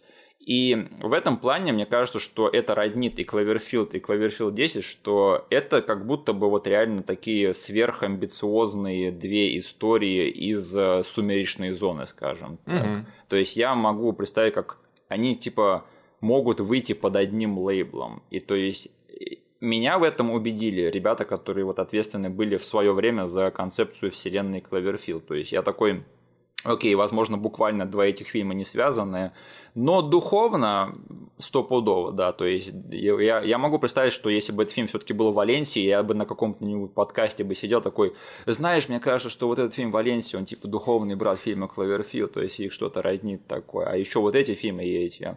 Но тот факт, что они сами до этого додумались, и что они так преподнесли, мне кажется, это даже имеет право на жизнь, Господи, что-то в этих словах есть правда. Я надеюсь, что я помог сейчас тебе задуматься обо всем этом. Да и ладно, я типа не буду выступать этим э, адвокатом дьявола, и я на самом деле с тобой согласен, потому что, ну, даже просто по слагаемым, типа и там, и там есть, по сути, человеческая драма, да, да. которая происходит в центре всего. А вот этот вот как бы контекст, куда эта драма помещена, он как бы зачастую тебе говорит, тебе надо поверить, что на самом деле происходит очень много глобальной фигни. Апокалиптическая ситуация, вот в чем. Типа мы тебе напрямую не покажем, да, но да. ты должен поверить. И многие фильмы с этим не справляются. Ты просто не ощущаешь глобальность, там, не знаю, происходящих вещей в мире этого произведения. Ты как бы понимаешь, что это все декорации, это все какая-то фигня, это все как бы местечково. Хоть вы там не и говорите, блин, кризис э, наступил, все плохо как бы, а эти фильмы у них получается какими-то небольшими образами, где-то скрытыми за какими-то приемами операторскими, все равно нарисовать тебе большую картину, чем показано на, на экране. То есть и вот это вот наличие одной человеческой истории, помещенной в контекст какой-то глобальной штуки, которая на самом деле скрыта от тебя по большей части, вот это типа просто на уровне даже банальной формулы как бы их роднит. Что-то дальше как бы не знаю, но сравнение с концепцией сумеречной зоны как бы не один раз я встречал при описании вообще всего этого набора фильмов. И как бы, да, по сути, в виде какого-то альманаха, чего-то такого, вообще спокойно готов представить такие фильмы. И лучше бы это родство таким оставалось. Ну, э, да, то есть я уже сказал, что вот личные скромные истории, ну, дополняют тебя, да, что личные скромные истории на фоне апокалиптических событий. Угу. Как бы, и ты сказал очень важную вещь, что помимо этого ничего эти фильмы не роднит. И это здорово. То есть да. это здорово, что эти фильмы настолько уникальные друг от друга и не отличаются, и отличаются и не похожи друг на друга. И здорово бы, если так, так бы и оставалось. Единственное, в чем мне бы все-таки хотелось, чтобы 10 Кловерфилд был похож на своего предшественника, это именно то, что мы сейчас с тобой нащупали, когда обсуждали первый Кловерфилд, да, что он очень не голливудский э, по да. своему содержанию. То есть там концовка. Этот фильм, кстати, я сейчас заметил впервые в своей жизни, что он идет час 10 буквально. Все остальное титры. Ну, да. И да. то есть он пролетает вот так вот. И это, опять же, не очень по-голливудски. И 10 Кловерфилд Лейн, он мог бы быть таким же, если ему отрезать последние 10 минут. Потому что вот здесь Тут, короче, концепция, мне кажется, один из главных лекалов, который, наверное, все-таки должен быть заложен в постулат того, что вообще должно быть Кловерфилдом, да, и что должно было переняться от первого фильма, и не перенялось, и ни одному следующему фильму, который мы будем обсуждать, это вот этот вот нигеризм. Потому что если бы они соблюли личную человеческую историю, апокалиптическую ситуацию и пессимизм, который был в первом фильме, то все, это вот три вещи, которые делают фильм Кловерфилдом, не просто мы там сняли фильм и пришили его на промо-компании. И то есть вот и это единственное, что прям как бельмо на глазу меня отвлекало. И сейчас, как бы я в 2016 году еще это как бы спустил на тормоза, потому что ну, я был большим говноедом, чем сейчас, скажем так. Сейчас я стал чуть меньшим говноедом. И поэтому сейчас... Самую я малость. Я самую малость, чуть-чуть, да. И сейчас вот этого вот меньшего говноества во мне все-таки хватило, чтобы посмотреть эти последние 10 минут, как они заканчиваются, что происходит, когда э, Мишель выбирается из бункера и сказать, это какая-то херня. Э, Денис, пожалуйста, ты хотел, не знаю, нам открыть какую-то новую перспективу на все это? Да нет, нет, это будет не новая перспектива, это будет моя личная перспектива. Короче, есть один, ну, ну как, ну как назвать, мем, что ли? Короче, связанный лично со мной что я на самом деле в любом фильме, который тебе... Знаешь, есть фильмы, которые типа фильм «Загадка», да? Типа происходит весь фильм, что-то непонятное, и что же стоит эм, за всем этим, типа какая причина у всего этого дела. И я всегда э, готов накинуть фильму там два даже балла, да, если по итогу любая фигня будет, да, из-за того, что это все пришельцы. Типа, да, там, короче, не знаю, женщина увидела своего двойника, и она там занимается балетом, и у нее начинается психоз. Если это пришельцы, короче, э, с ней э, связаны, я, короче, готов любому фильму простить это. это. Это полумем такой, это, короче, полумем уже мой семейный. Короче, у меня есть вот этот вот sweet spot того, что я, когда смотрю плохой фильм, который, типа, пытается нагнать какой-то загадки, я такой, ладно, чуваки, у вас есть один аут, чтобы мне понравиться. Если в конце вы покажете из ниоткуда прилетевшую, типа, тарелку, что это пришельцы. И, Куда? короче, этот мем был мемом до, до тех пор, пока я не посмотрел 10 Cloverfield Lane. Потому что я такой сижу, смотрю крепкий фильм, а потом в конце реально прилетают чертовые пришельцы. И я просто поверить не мог, что этот мем настолько, типа, воплотился в жизнь, и с тех пор, как бы, я этот фильм несу с собой как единственное воплощение вот этой вот концепции, которую я в шутку для себя придумал. Потому что я на самом деле всю эту фигню держу так, чтобы, по сути, в конце сказать, блин, этот фильм такой отстойный, его мог, смогли спасти только пришельцы в конце. Что ты несешь, черт возьми? Денис, все, что ты говорил последние два, две минуты, это не имеет никакого смысла. Чего? Пришельцы тебя спасают фильм? С каких пор да так? нет, я как раз таки использовал эту уловку, чтобы ее никогда никто не использовал. Но ее здесь использовали в хорошем фильме, я просто прифигел от этой ерунды. Ты как этот чувак с мема, да, с такой прической? Пришельцы. Да, да, да. Ох, боже. Э, ну скажи, а вот если по-серьезки? Не, по-серьезки, конечно, я, я с тобой согласен. И согласен, типа, за всеми, кто считает, что нужно было обрезать фильм на том моменте, когда она вылезает из этого убежища, и там что-нибудь показать, э, чтобы что-то творится, как бы, и все, конец. Ну, если там смешкат на ту сцену, где она в конце едет, да, и такая принимает решение свернуть и поехать там, например, разбираться Кстати, да, с этими да, смотри, потому что угу.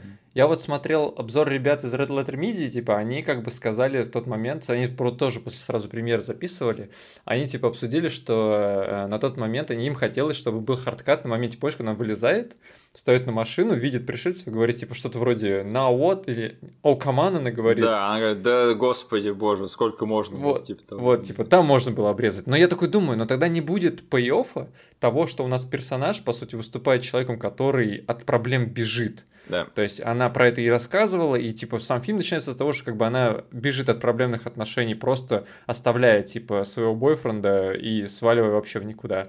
И как бы вот этот момент, где она типа сворачивает помогать, это как бы небольшой резолюшн вот этой всей ситуации. И это как бы не выкинуть, и это, знаешь, вот прям возвращаясь к студентикам, да, да, студентик просто не позволил бы себе не решить эту проблему. Он ее засетапил, ему надо получить пятерку, без этого как бы никак нельзя фильм закончить. Я, я только хотел сказать, что я прямо вижу, как такой сценарист сидел такой, хорошая задумка, но нет арки. Типа, да, да, да, да, да. А, а, а как это меняет главную героиню? И такой, ну, она в начале фильма должна от чего-то убегать. В середине фильма она это проговорит, что она все время от всего бегает. И в конце она должна перестать бежать и повернуть и обратно и помчаться навстречу своим проблемам. Вот. Да. Студентик, 5 с плюсом зачет получен. Но как бы лучше так, да, и как бы хорошо исполненная арка в произведении, это тоже само по себе хорошо, поэтому это мы так стебемся немножечко. А, да, но как только, в общем, начинает происходить какая-то миссия невыполнима в конце с пришельцами, да, это, конечно, на это смотреть очень-очень трудно всерьез, потому что до тех пор, до этого момента в этом фильме, это кино держалось достаточно серьезно и достойно, то есть не было ничего такого, что прямо как-то сильно нарушало логику реальности в этом фильме. И ничего из этого, из подобной логики нет вот в последних 10 минутах этого кино. То есть... Ну это реально другой фильм. Она там вылазит и уделывает в одну, в общем, целый космический корабль коктейля Молотова. Э, вот это да, мне бы так, конечно. Ну ладно, э, я просто не знаю, вот когда мы так говорим, начинаем критиковать эти э, финалы, вот это вот 10 минут последние этого фильма, мне кажется, мы уже как будто бы заезженная пластинка, потому что это и так все знают, кто это кино да? смотрел. В остальном это очень-очень крепкое кино, которое все должны посмотреть обязательно. Как я уже сказал, я так и не понял, к чему тут Кловерфилд, когда я первый раз посмотрел это кино. А, единственное, я такой подумал, ну, наверное, это будет какая-нибудь антология. Или, возможно, там через 10 лет выйдет еще один фильм, который наконец-таки ответит на одни вопросы и задаст следующие. Как бы было все-таки немножечко вот осада, когда это остался во мне, что как бы, блин, а я бы и нормальный сиквел монстру посмотрел, и, видимо, этого никогда уже не будет. Так это ты виноват все-таки. Да, я во всем виноват, Денис. Потому что я сам не снял никакой э, сиквел э, Кловерфилда. Э, это сделали за меня, потому что все мои догадки оказались неправы. Э, потому что, в общем, как только, в общем, Кловерфилд вселенная, это вообще стало некое понятие, да, и э, как бы это стал некий франчайз, который снова на слуху, начали происходить новые интересные события, о которых мы сейчас будем говорить поподробнее. Потому что изначально картина «Парадокс Кловерфилд» это был просто очередной sci-fi фильм, который продюсировал Джей Джей Абрамс под названием «Частицы Бога». Mm. И уже тогда все поняли, что это, скорее всего, будет новый Кловерфилд. А, и да, он им и оказался. Этим никого не удивили. Удивили тем, как этот фильм выпустили в свое время, да, потому что все думали, что это кино выйдет в 2018 году где-нибудь там в кинотеатрах. И тут, в общем, в начале февраля происходит э, суперкубок э, в Америке, да, и там, в общем, выкладывают этот трейлер в перерыве игры. Говорят, о, ребят, смотрите, трейлер нового Кловерфилда, и можете посмотреть этот фильм через два часа на Netflix. Да. да. И все такие, what? И, конечно же, побежали все это смотреть. Я в том числе посмотрел этот фильм в день его выхода. А, объявили сразу же название вместе с трейлером, что это будет парадокс Клаверфилда и никакие не частицы Бога. А, но я этот фильм как бы и тогда, и до сих пор стал называть «Брат-дебил пекла». Да, никакой это не парадокс Клаверфилда для меня. Значит, о чем это кино? А, там несколько ребят со всего света собрались на космической станции, чтобы включить машину, которая должна разрулить все-все-все проблемы на свете, которые накопились к 2020 какому-то году э, на свете. То есть нехватку ресурсов, войны из-за этой нехватки ресурсов и глобальное потепление, вообще чего угодно. В общем, они включают эту машину, и наживают проблем на собственные задницы, которых им приходится разрешать. И, конечно самое интересное, то, что как только они включают эту машину, до них вскоре доходит, что они этой машиной себя запнули куда-то непонятно куда, подальше от Земли, и что они оглядываются на этой космической станции, и они висели раньше прямо на орбите, а они оглядываются, никакой Земли рядом нет, и непонятно вообще, куда она делась и что происходит. Но следим мы за э, событиями в этом фильме, опять же, всего через призму одного героя, точнее героини. Черт знает, как ее зовут, но актрису... У нее очень прикольное да. имя. А, а ты, ты помнишь ее? Я помню ее имя, но не, я никогда не смогу сказать ее фамилию, но имя у нее Гугу. Актрисы. Да актриса. Гугум Баторовой. Я вот, вот это я могу вспомнить. А, про персонажа сказать. не, даже, даже ничего. А вот как там героиню звали, хоть убейте, не вспомню, хотя смотрел этот фильм два дня назад. Э, мы смотрим на события э, фильма через ее призму, и что она очень скучает по своему мужу с Земли, которому посвящена целая сюжетная линия, там вот э, биплот, так сказать. И, конечно, что еще очень важно знать об этой героине, то что у нее погибли дети какое-то время назад, и что именно поэтому она решила свалить в космос от своего мужа, чтобы не разбираться со своими чувствами. Но, конечно же, в этом фильме все намного сложнее, чем может показаться на первый взгляд. И если мы будем пересказывать все эти события, мы тут останемся на весь день.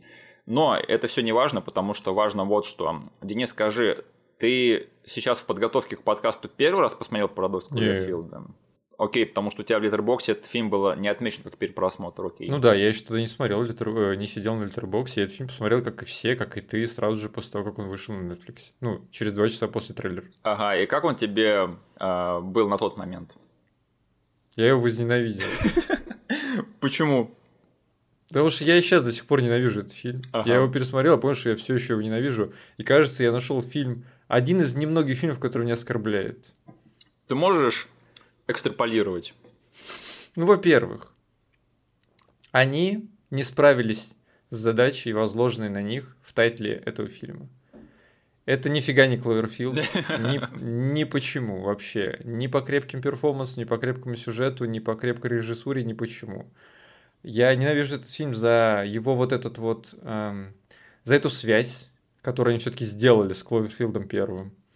Я просто помню, когда я первый раз смотрел этот фильм, я, я не знаю, я, я так хотел себе разбить лицо, когда я это понял, что к чему это все идет. Вот. Э, я ненавижу этот фильм за то, что он на самом деле выступает... Э, я в один момент начал понимать, как, скорее всего, этот фильм рождался. Это набор интересных сетписов, которые просто вот чел, который умеет генерить, он такой, окей, у меня есть идея с червями, у меня есть идея с, с глазом, у меня есть идея там с персонажем, который скучает по своей семье, и он сидит типа у большого иллюминатора, на который проектирует э, вот это изображение своей семьи, она сидит, скучает, это классный кадр, мы потом камерой улетаем в космос, и это все крутится. Это типа прикольно, но это супер незаслуженный э, кусок, который вкинут в фильм в самом начале, и я сижу и понимаю, что он просто супер пустой. Мне бесят некоторые моральные э, какие проблемы, которые поставил этот фильм, потому что в один момент наша героиня, ну, спойлеры, что они запнулись далеко от Земли и еще и переместились в параллельную вселенную, Да. где у нее муж, дети, и она тусят на Земле, все живы-здоровы, и она в один момент задается вопросом, а хочу ли я тут остаться, потому что тут у меня живые дети?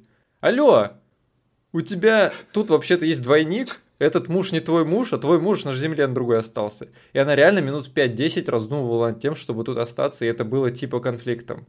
Вот, тут я не ощущаю никакого одиночества космического, я не ощущаю э, какого-то, какой-то угрозы, потому что когда нам говорят, вот опять же, проговаривать те вещи, которые я упоминал на прошлых фильмах, когда нам какими-то крупицами показывают, что во всем остальном мире творится какая-то жесть.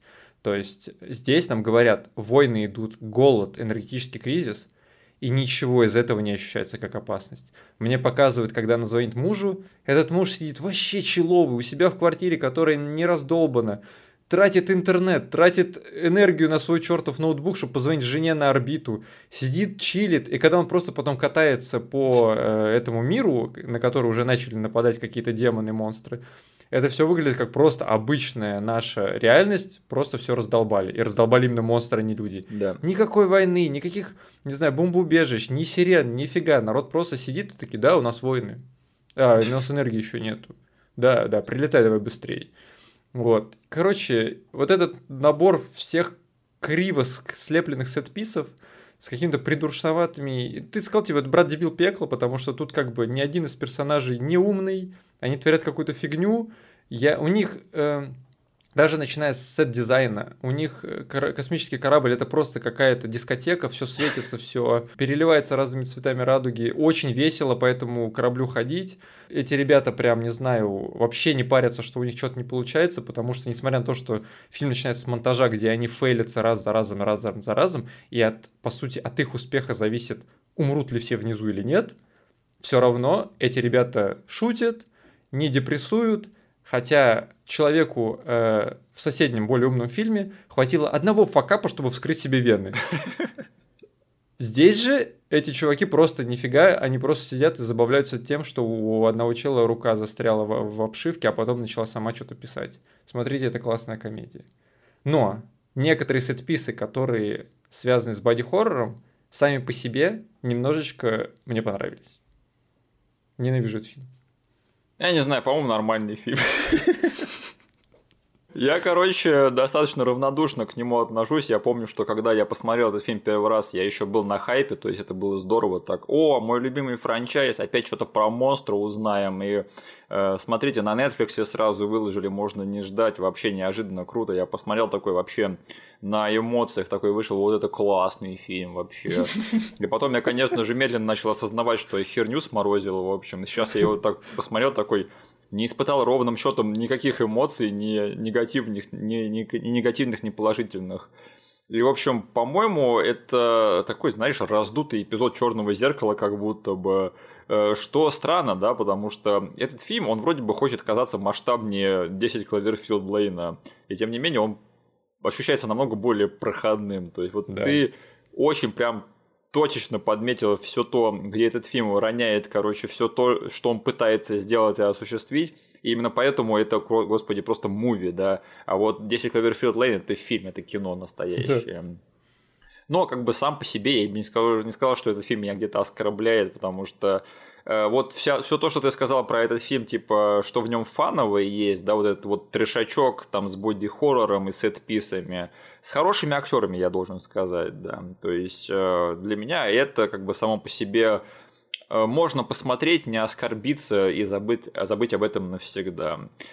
У меня большие вопросы только, получается, появляются в плане того, как это все связано со вселенной Клаверфилд. То есть, если бы не это, я бы к этому фильму, ну, вообще прекрасно бы, скорее всего, относился. Но то, как они все это подвязали, это все шито не то чтобы белыми нитками, это просто на соплях и говне держится все, да. То есть, в прошлом фильме, в 10 Cloverfield Lane, у нашего мистификатора Абрамса хватило чувства вкуса, да, хоть и немного они там зашли не туда, не в те кусты там в последние 10 минут.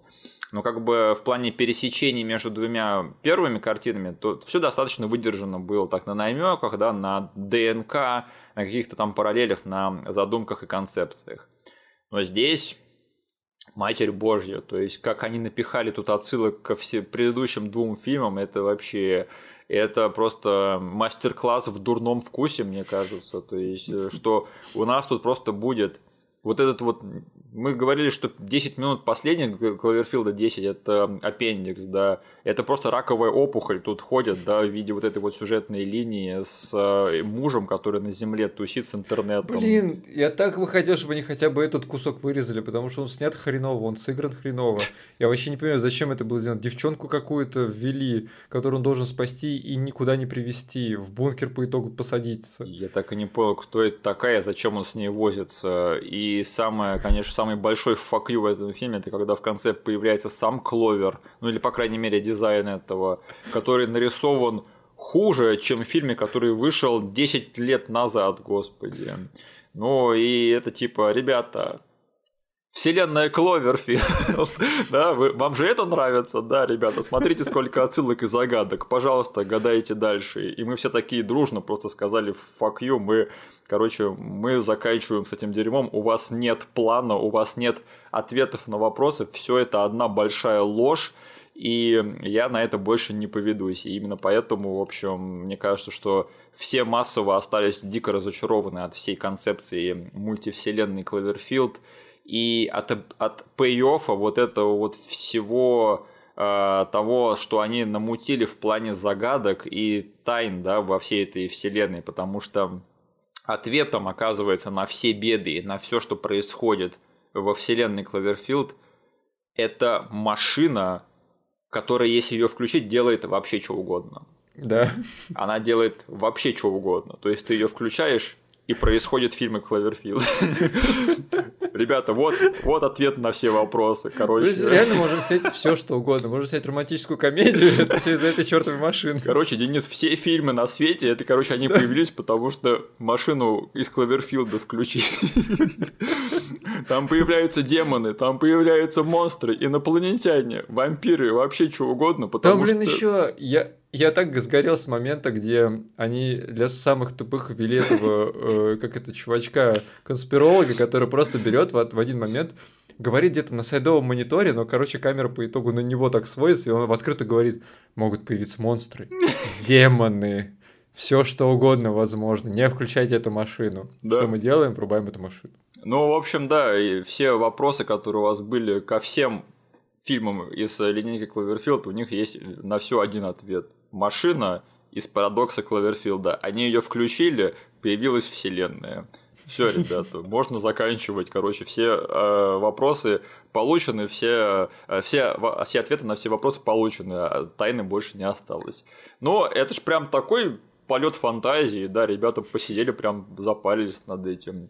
И было бы лучше только как бы одно, это если бы все оказалось, что они все в конце мертвые были, да, и сидят там в церкви, в общем, и такие, а, и все, короче, шесть сезонов, это мы видели перед э, смертью, отлично, да. Или что, и еще лучший ответ, это что Палпатин каким-то образом вернулся к жизни, да, и все это намутил и включил эту машину. Я не знаю, что сказать, но Палпатин как-то вернулся к жизни. Как-то вернулся к жизни. Денис, каким-то образом мы включили машину из Кловерфилда. О, блин.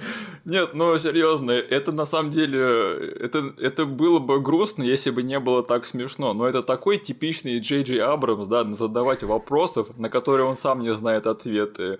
Э, чтобы за, зачем? Чтобы потом самому разочаровать всех своими ответами.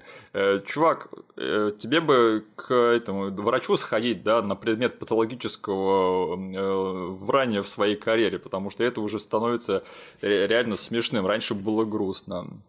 Ну и да, как бы даже если убрать всего это уравнение, вот эту мультивселенную Кловерфилд, да, которая якобы породила хреновина из этого фильма, я вообще скажу, что это довольно-таки сомнительный движок для сюжета всего фильма, да, потому что, а, окей, когда там происходят все эти сетписы, да, там рука прыгает сама по себе, и там чувак распадается на червей, это все круто, да. И ты такой сидишь задаешь себе вопросы, о, что это непонятно, что-то происходит, как здорово, вот э, интересно, к чему все это ведет. А потом оказывается, что это все из-за той самой машины, которую они включили. Но, это, ребята, это на уровне этого сценарного мастерства, это очень-очень хреново все прописано. И куда вы дели тех студентиков из предыдущего фильма? Да. Они бы вам написали нормальное кино. А, ну и да, господи, мы уже сказали про вот эту привязку к монстрам и с, с, с мужем на земле. Я уже не знаю, что тут можно накинуть, как бы. Потому что, господи, ну, понятно, да, что вот на этом фильме всем стало понятно, что у этих ребят нет интересных ответов. Поэтому скидывать дальше в кучу вопросов это просто неинтересно. Для меня, знаешь, что интересно, что там же по итогу, э, сту... ну, из того, что я раскопал, может быть, ты сейчас меня поправишь, типа, в один момент студия поняла, типа, что у них получается фильм не очень, который не готов к широкому прокату.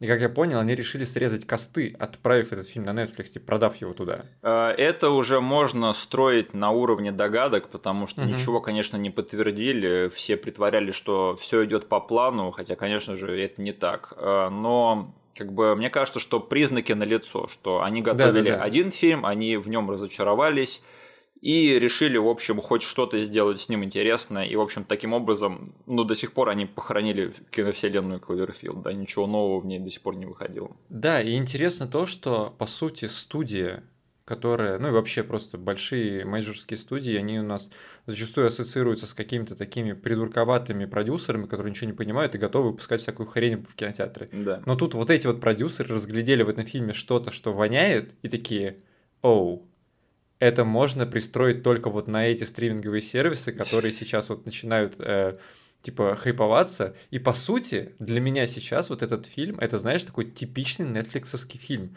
на которых Netflix сейчас как бы и делает фокус, и как бы всегда делал. То есть они уже тогда спихнули Netflix один из его типичных представителей, за который как бы он потом будет знаменит в дальнейшем тоже.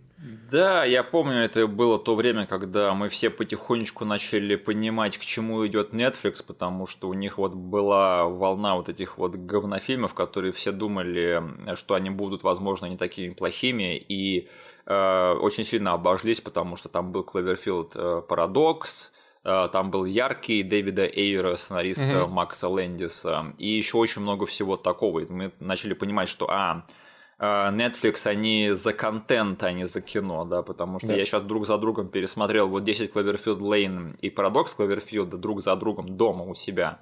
И я все-таки, да, посмотрел, где один фильм, а другой контент на Netflix. И поэтому Cloverfield 10, Cloverfield Paradox, вот это был эм, такой маленький шажок вот в эту сторону континизации кино, mm-hmm. что очень-очень э, жалко, но тоже как бы само по себе любопытно, по крайней мере, в там э, антропологических целях, скажем так, mm-hmm. потому что ты смотришь на все, как все это дело развивалось, да, то есть монстры это кино, которое там распиарили в 2008 году, на которое люди пошли, пошли смотреть как зрелище, и которые все были довольны, как оно было принято и сколько оно собрало. Это был поп-культурный феномен, да. В 2016 году оригинальный фильм уже пришлось продавать под э, э тайтлом левого франчайза. Да. А два года спустя пришлось вообще на Netflix выпускать. Поэтому вот куда мы все движемся, ребята. Не будет нам новых монстров никогда уже больше. Я думаю, мы все-таки хотим закончить на более позитивной ноте.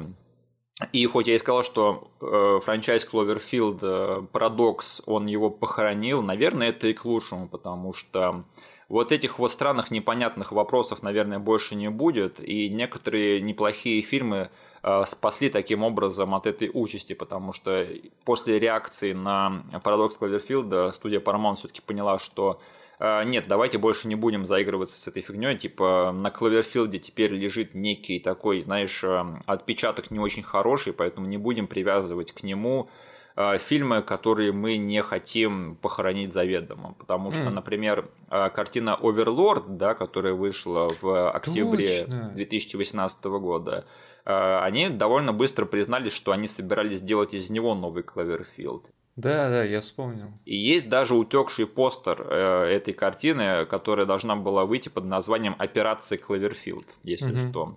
И слава тебе Господи, потому что «Оверлорд» — это само по себе очень крепкое кино.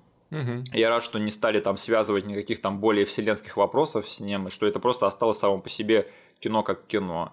А, и все остальные фильмы в, во всем этом тоже спасли. Например, ну, тебе нравится Оверлорд, хотя бы, не знаю, это проговори. А то не, не, это классный фильм. Угу. Я рад, что все, что в нем произошло, произошло не из-за того, что включили машину на орбите. Потому что там очень легко можно было привязать, да, потому что там нацисты находят какую-то жидкость э, и делают из нее себе зомби-солдатов, да. А да. все почему? Потому что они включили машину. Офигенно, да.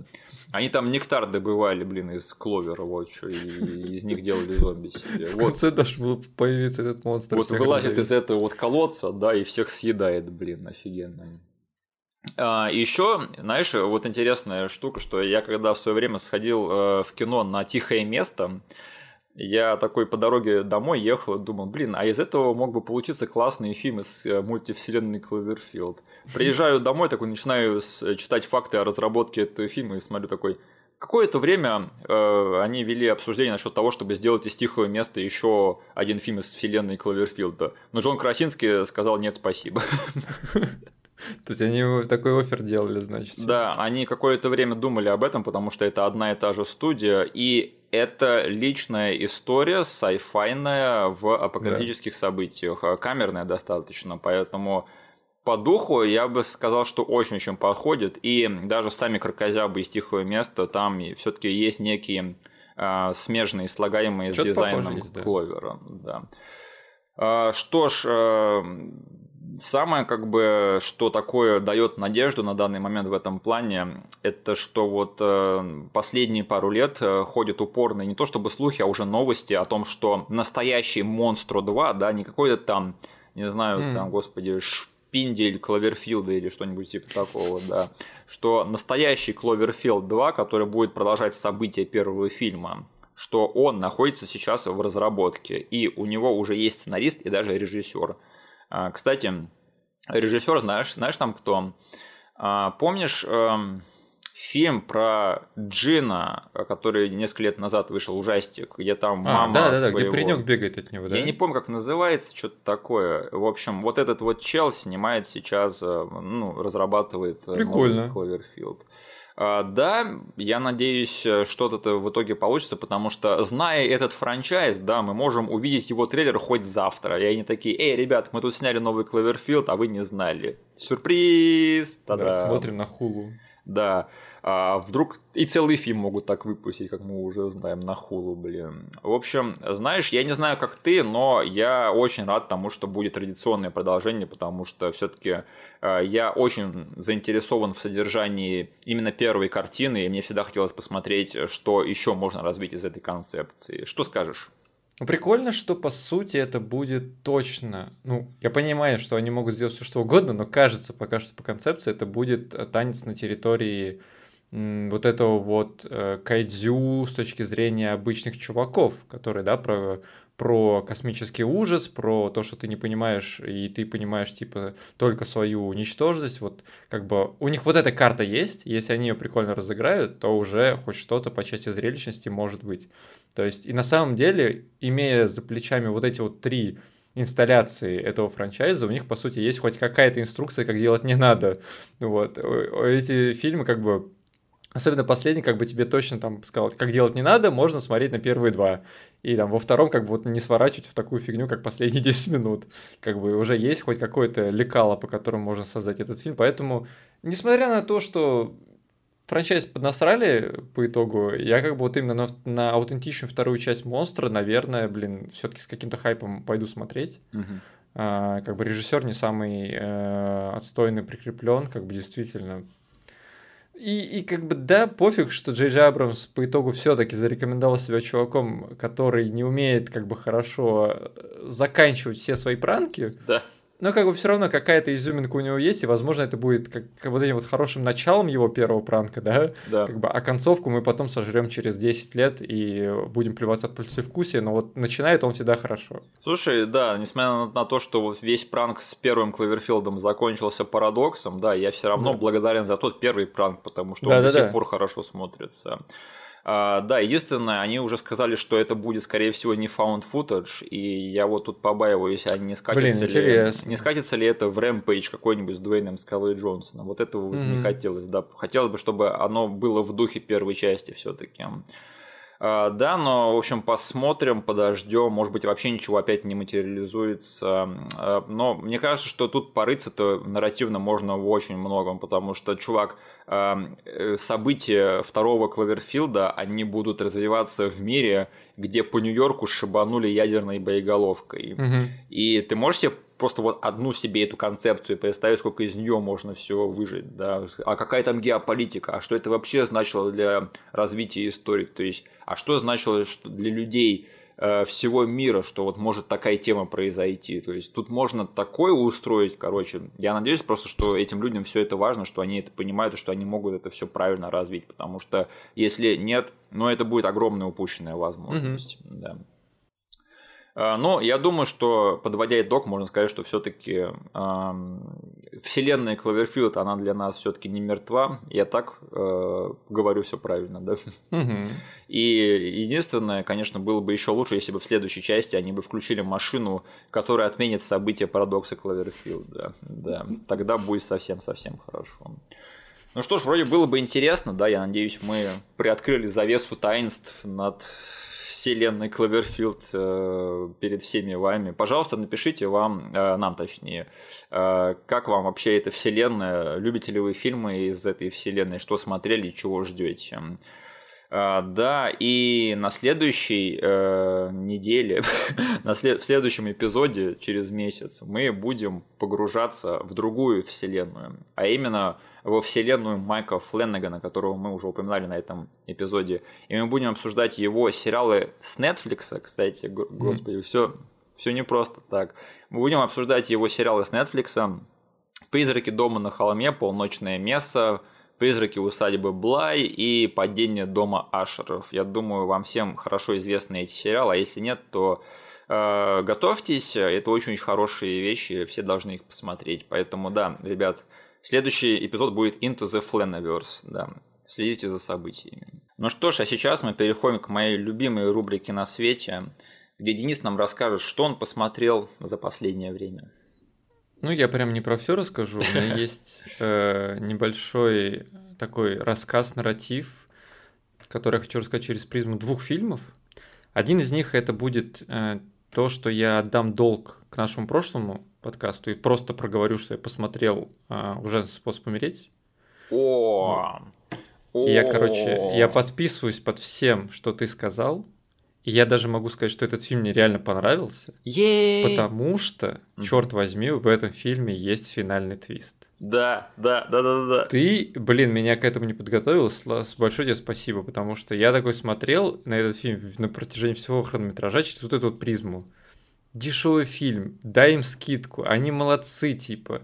Они могли вообще просто снять этот фильм. А потом я такой сижу и думаю, но где вот это вот что-то от Баррета? Он точно должен был что-то сделать. Где оно?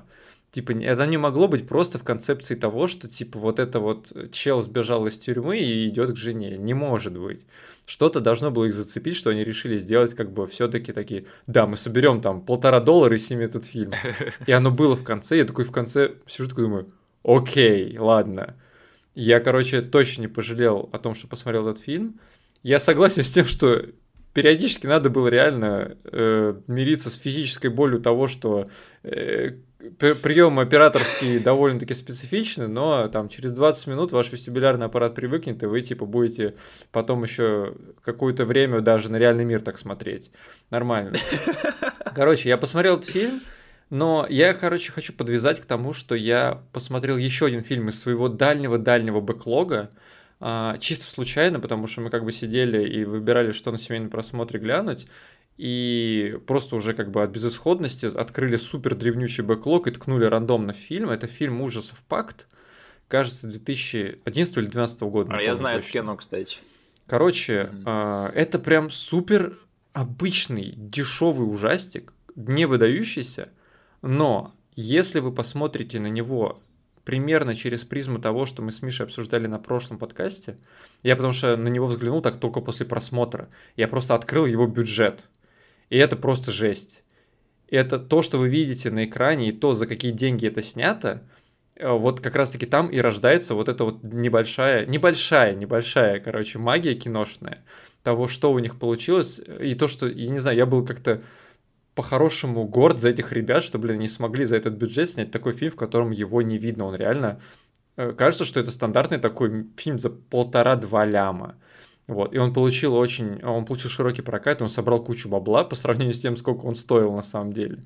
Поэтому вот э, на некоторые сцены просто посмотреть, как эти люди смогли это э, снять за такой бюджет, вот только ради этого я готов, типа, советовать фильм, если там вы заинтересованы в кинематографе. Просто посмотреть, как они там...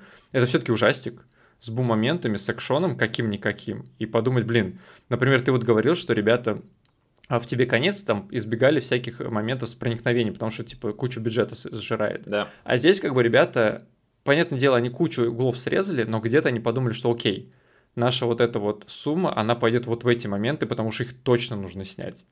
Вот. Но, говорю, на бумаге это прям не самый великий, крепкий ужастик, но вот эта вот комбинация с тем, что ты смотришь на него через призму бюджета и как они старались, ты понимаешь, что, блин, ладно, чуваки молодцы, и не зря им потом выдали деньги на второй фильм, который я, я и не смотрел, он, скорее всего, будет похуже, потому что, может быть, им там дали больше бабла, но первый фильм с точки зрения вот этого research а и комбинации бюджета и что ты видишь на экране, я прям готов посоветовать, ну, тебе как минимум. Слушай, я давно поглядывал на этот фильм, но я тут увидел твою оценку к нему и такой, что-то я не впечатлен. И, в общем, я думал, что я все, похоронил затею его как-нибудь посмотреть.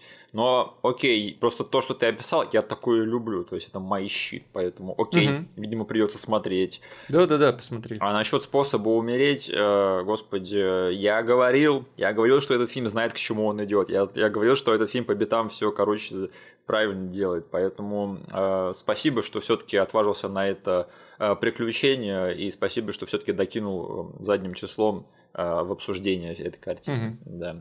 А, к слову про э, инди-хорроры, я тоже тут посмотрел очень-очень хороший э, фильм ужасов, который меня впечатлил. Он такой достаточно смежно фильм ужасов, потому что это больше драма сверхъестественная. Но я посмотрел фильм «Рождение и перерождение» через слэш пишется. Угу. И это достаточно интересное кино, как оказалось. То есть это фильм про Э, мать, у которой умирает дочка. И поехавшая тетка, которая работает в больнице, похищает это тело для неких экспериментов. И, в общем, им приходится на этой почве друг с другом скарифаниться. Это все, что скарифаниться? я скажу. Скарифаниться. Это кино, которое достаточно витиевато в своем нарративе, и ты не совсем всегда знаешь, чего от него ожидать. И я прям с огромным удовольствием и с большим каким-то там напрягом в самом лучшем смысле это кино посмотрел, потому что оно достаточно некомфортное местами. Угу. И если вы любите боди-хорроры, как ты, например, Денис, то тебе обязательно стоит посмотреть это кино, потому что, да, это один из лучших инди-хорроров, которые я посмотрел за последний год. Прям я довольно долго оттягивал его просмотр, но в итоге оно того стоило. И очень-очень классный фильм. То есть я думаю, что вот если бы, если есть что-то из инди-движухи в хоррорном плане, что надо поддержать, я вот бы впрягся именно за этот фильм, потому что, mm-hmm. ну, там достаточно смелые в плане нарратива вообще выборы были совершены, и снято, опять же, достаточно скромно, но очень качественно и очень сочно. Поэтому рождение, перерождение, я прям большой респект всем, кто сделал это кино. И актер, mm-hmm. актерские работы, ради них особенно стоит посмотреть. Главное, не ждите, что это будет какой-то страшный фильм, который там каждые пять минут вас будет пугать. Это просто кино, которое реально посмотришь и такой еще потом о жизни будешь думать какое-то время после него. Mm-hmm. А еще я тут э, нажрался, как свинья на днях, обоссал все стены. Решил посмотреть, короче, Капитана Марвел 2 и Аквамен 2. Два фильма комикса, которые все засрали за последнее время. И знаете что? Я их обоих посмотрел вообще без проблем. А, это, короче, два фильма, которые одинаково мертвы внутри, которые просто вот глазами тебя пытаются убедить, что у них что-то там в душе происходит. Ничего, конечно, не происходит там. Это просто два холодных коммерческих продукта, которые вот как трупы пытаются на ниточках тащить люди, которые там как-то участвуют. Вот это вот все. А, но тем не менее, знаешь, посмотрев эти фильмы так примерно друг за другом. Я должен сказать, что все-таки Капитан Марвел 2 это Хоть это не самый плохой фильм на свете, это, наверное, самый плохо выглядящий фильм на свете. Вот серьезно, мне кажется, Марвел, они состязуются сами с собой насколько плохо выглядящий фильм они могут снять. Ты просто уже про несколько марвелских фильмов подряд говоришь, выходит типа их новый фильм, ты говоришь, это самый худший выглядящий фильм в мире, типа. И сейчас вот Марвел, получается, эту корону получает. И знаешь, я должен сказать, что это получается как бы искренне. То есть каждый раз, когда выходит новый фильм Марвел, я такой, а, нет, это худший выглядящий фильм на свете. А, нет, и потом выходит следующий такой, нет, это хуже выглядит это реально, это, это надо постараться, чтобы так плохо снять фильм, то есть это настолько скучно выглядящий серый фильм, стерильный, просто во всех смыслах, в плане дизайна, в плане операторской работы, э, в плане вообще концептов. И, господи, я говорю, люди, которые снимали это кино, они прямо из рук вон старались, из штанов лезли, чтобы снять настолько плохо выглядящую картину. И как бы она неплохо в том, что там плохой экшен, например. Нет, экшен там местами достаточно неплохо выглядит, и его увлекательно смотреть и там все такое. Оно выглядит плохо в глобальном смысле. То есть ну, все как вы можете себе представить, то есть в плане блокинга, в плане единого целостного облика картины, Mm-hmm. В плане темпа повествования э, визуального, это вот настолько реально на уровне ДНК плохо выглядящий фильм. И извините, я тут умываю руки. Мне кажется, что они не собираются с этим ничего делать. И, наверное, mm-hmm. наверное, это надо просто принять, потому что если э, фильм Марвел не снимает Райан Куглер или э, этот э, Джеймс Ганн, то все, это, короче, билет в один конец. Это будет выглядеть, господи, вот как реально очень-очень стильный э, стерильная плитка на э, кафеле в больнице. Вот примерно mm-hmm. так этот фильм и выглядит, господи. И именно поэтому Аквамен 2 э, наверное, полбалла у меня заработал на фоне Капитана Марвела, несмотря на то, что это такой же пустой мертвый фильм внутри. Но, боже мой, это просто по сравнению с Кэпом, это визуальное пиршество. И я очень-очень благодарен за это, потому что и это именно то, что мне больше всего понравилось в первом Аквамене, за что я защищаю это кино и Аквамен 2 этого не растерял. Чувак, я тебе даже порекомендую, короче, посмотреть Аквамена 2 хотя бы ради mm-hmm. экшена, потому что реально они в этом плане там никто не халтурил. Там реально mm-hmm. там, там одни из лучших экшн-сцен во всей киновселенной DC и вообще за всю историю фильмов комиксов. Там, там такой, такой творится иногда. Я просто я сидел, я просто наслаждался зрелищем всю дорогу. И как бы на okay. этом спасибо. Даже немножечко пожалел, что не сходил на это в кино, не посмотрел на большом экране, поверил плохим отзывам. Это, mm. это плохой фильм, понятно всем, да. Но, господи, какие там дизайны, какие там просто концепции, как это все настроено, э, сделано и нарисовано. Ну, я иногда сидел, думаю просто, Джеймс Ван, ты просто извращенец, как ты все это напридумал и все это сделал, потому что реально никто в этом плане не халтурил. Ну, там некоторые вещи так прорисованы, там такая глубина в них, то есть там до каждой вот просто мелочи все нарисовано. То есть я не могу такое просто не подметить и не уважать это. Поэтому хоть за это спасибо Аквамену 2, хотя это кино, конечно, тоже далеко не важнецкое.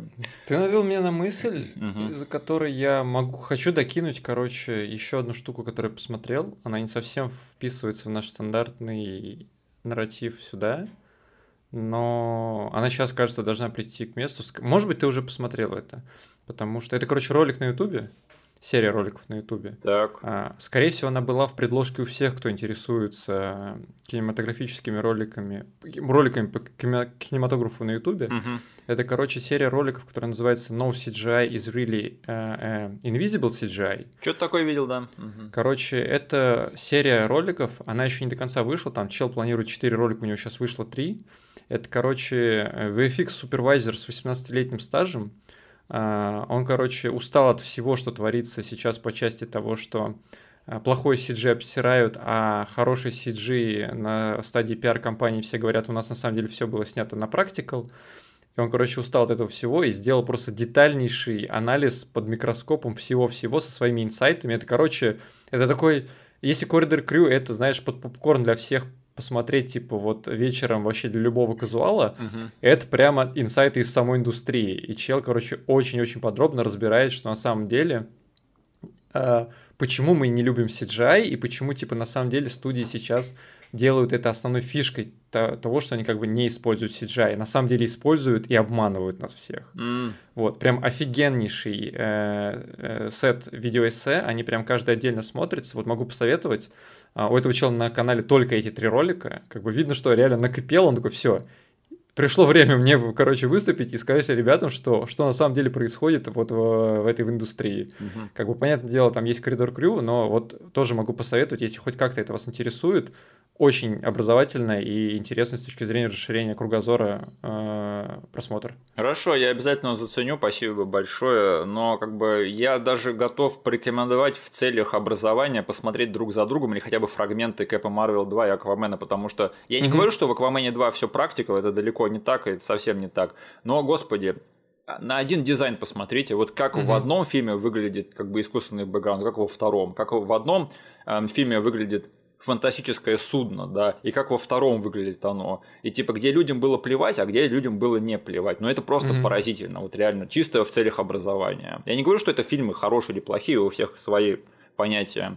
Но как бы единственное, за что я благодарен Кэпу Марвел, это что, э, господи, вот My Girl Иман Вилани, который играет э, Мисс Марвел, она для меня вытащила этот гребаный фильм. Если бы не она, это вообще невозможно было бы смотреть. Она вот на одном своем энтузиазме, она там бегает такая, как будто, как будто бы я во вселенную Марвел попал. Она бегает там, фанатеет от всего этого, сходит с ума. И, короче, я вот только короче, все свое внимание к ней приковал. Вот, вот моя перспектива в этом фильме, и благодаря ней я кое-как выехал. Но в остальном это абсолютно мертвый фильм.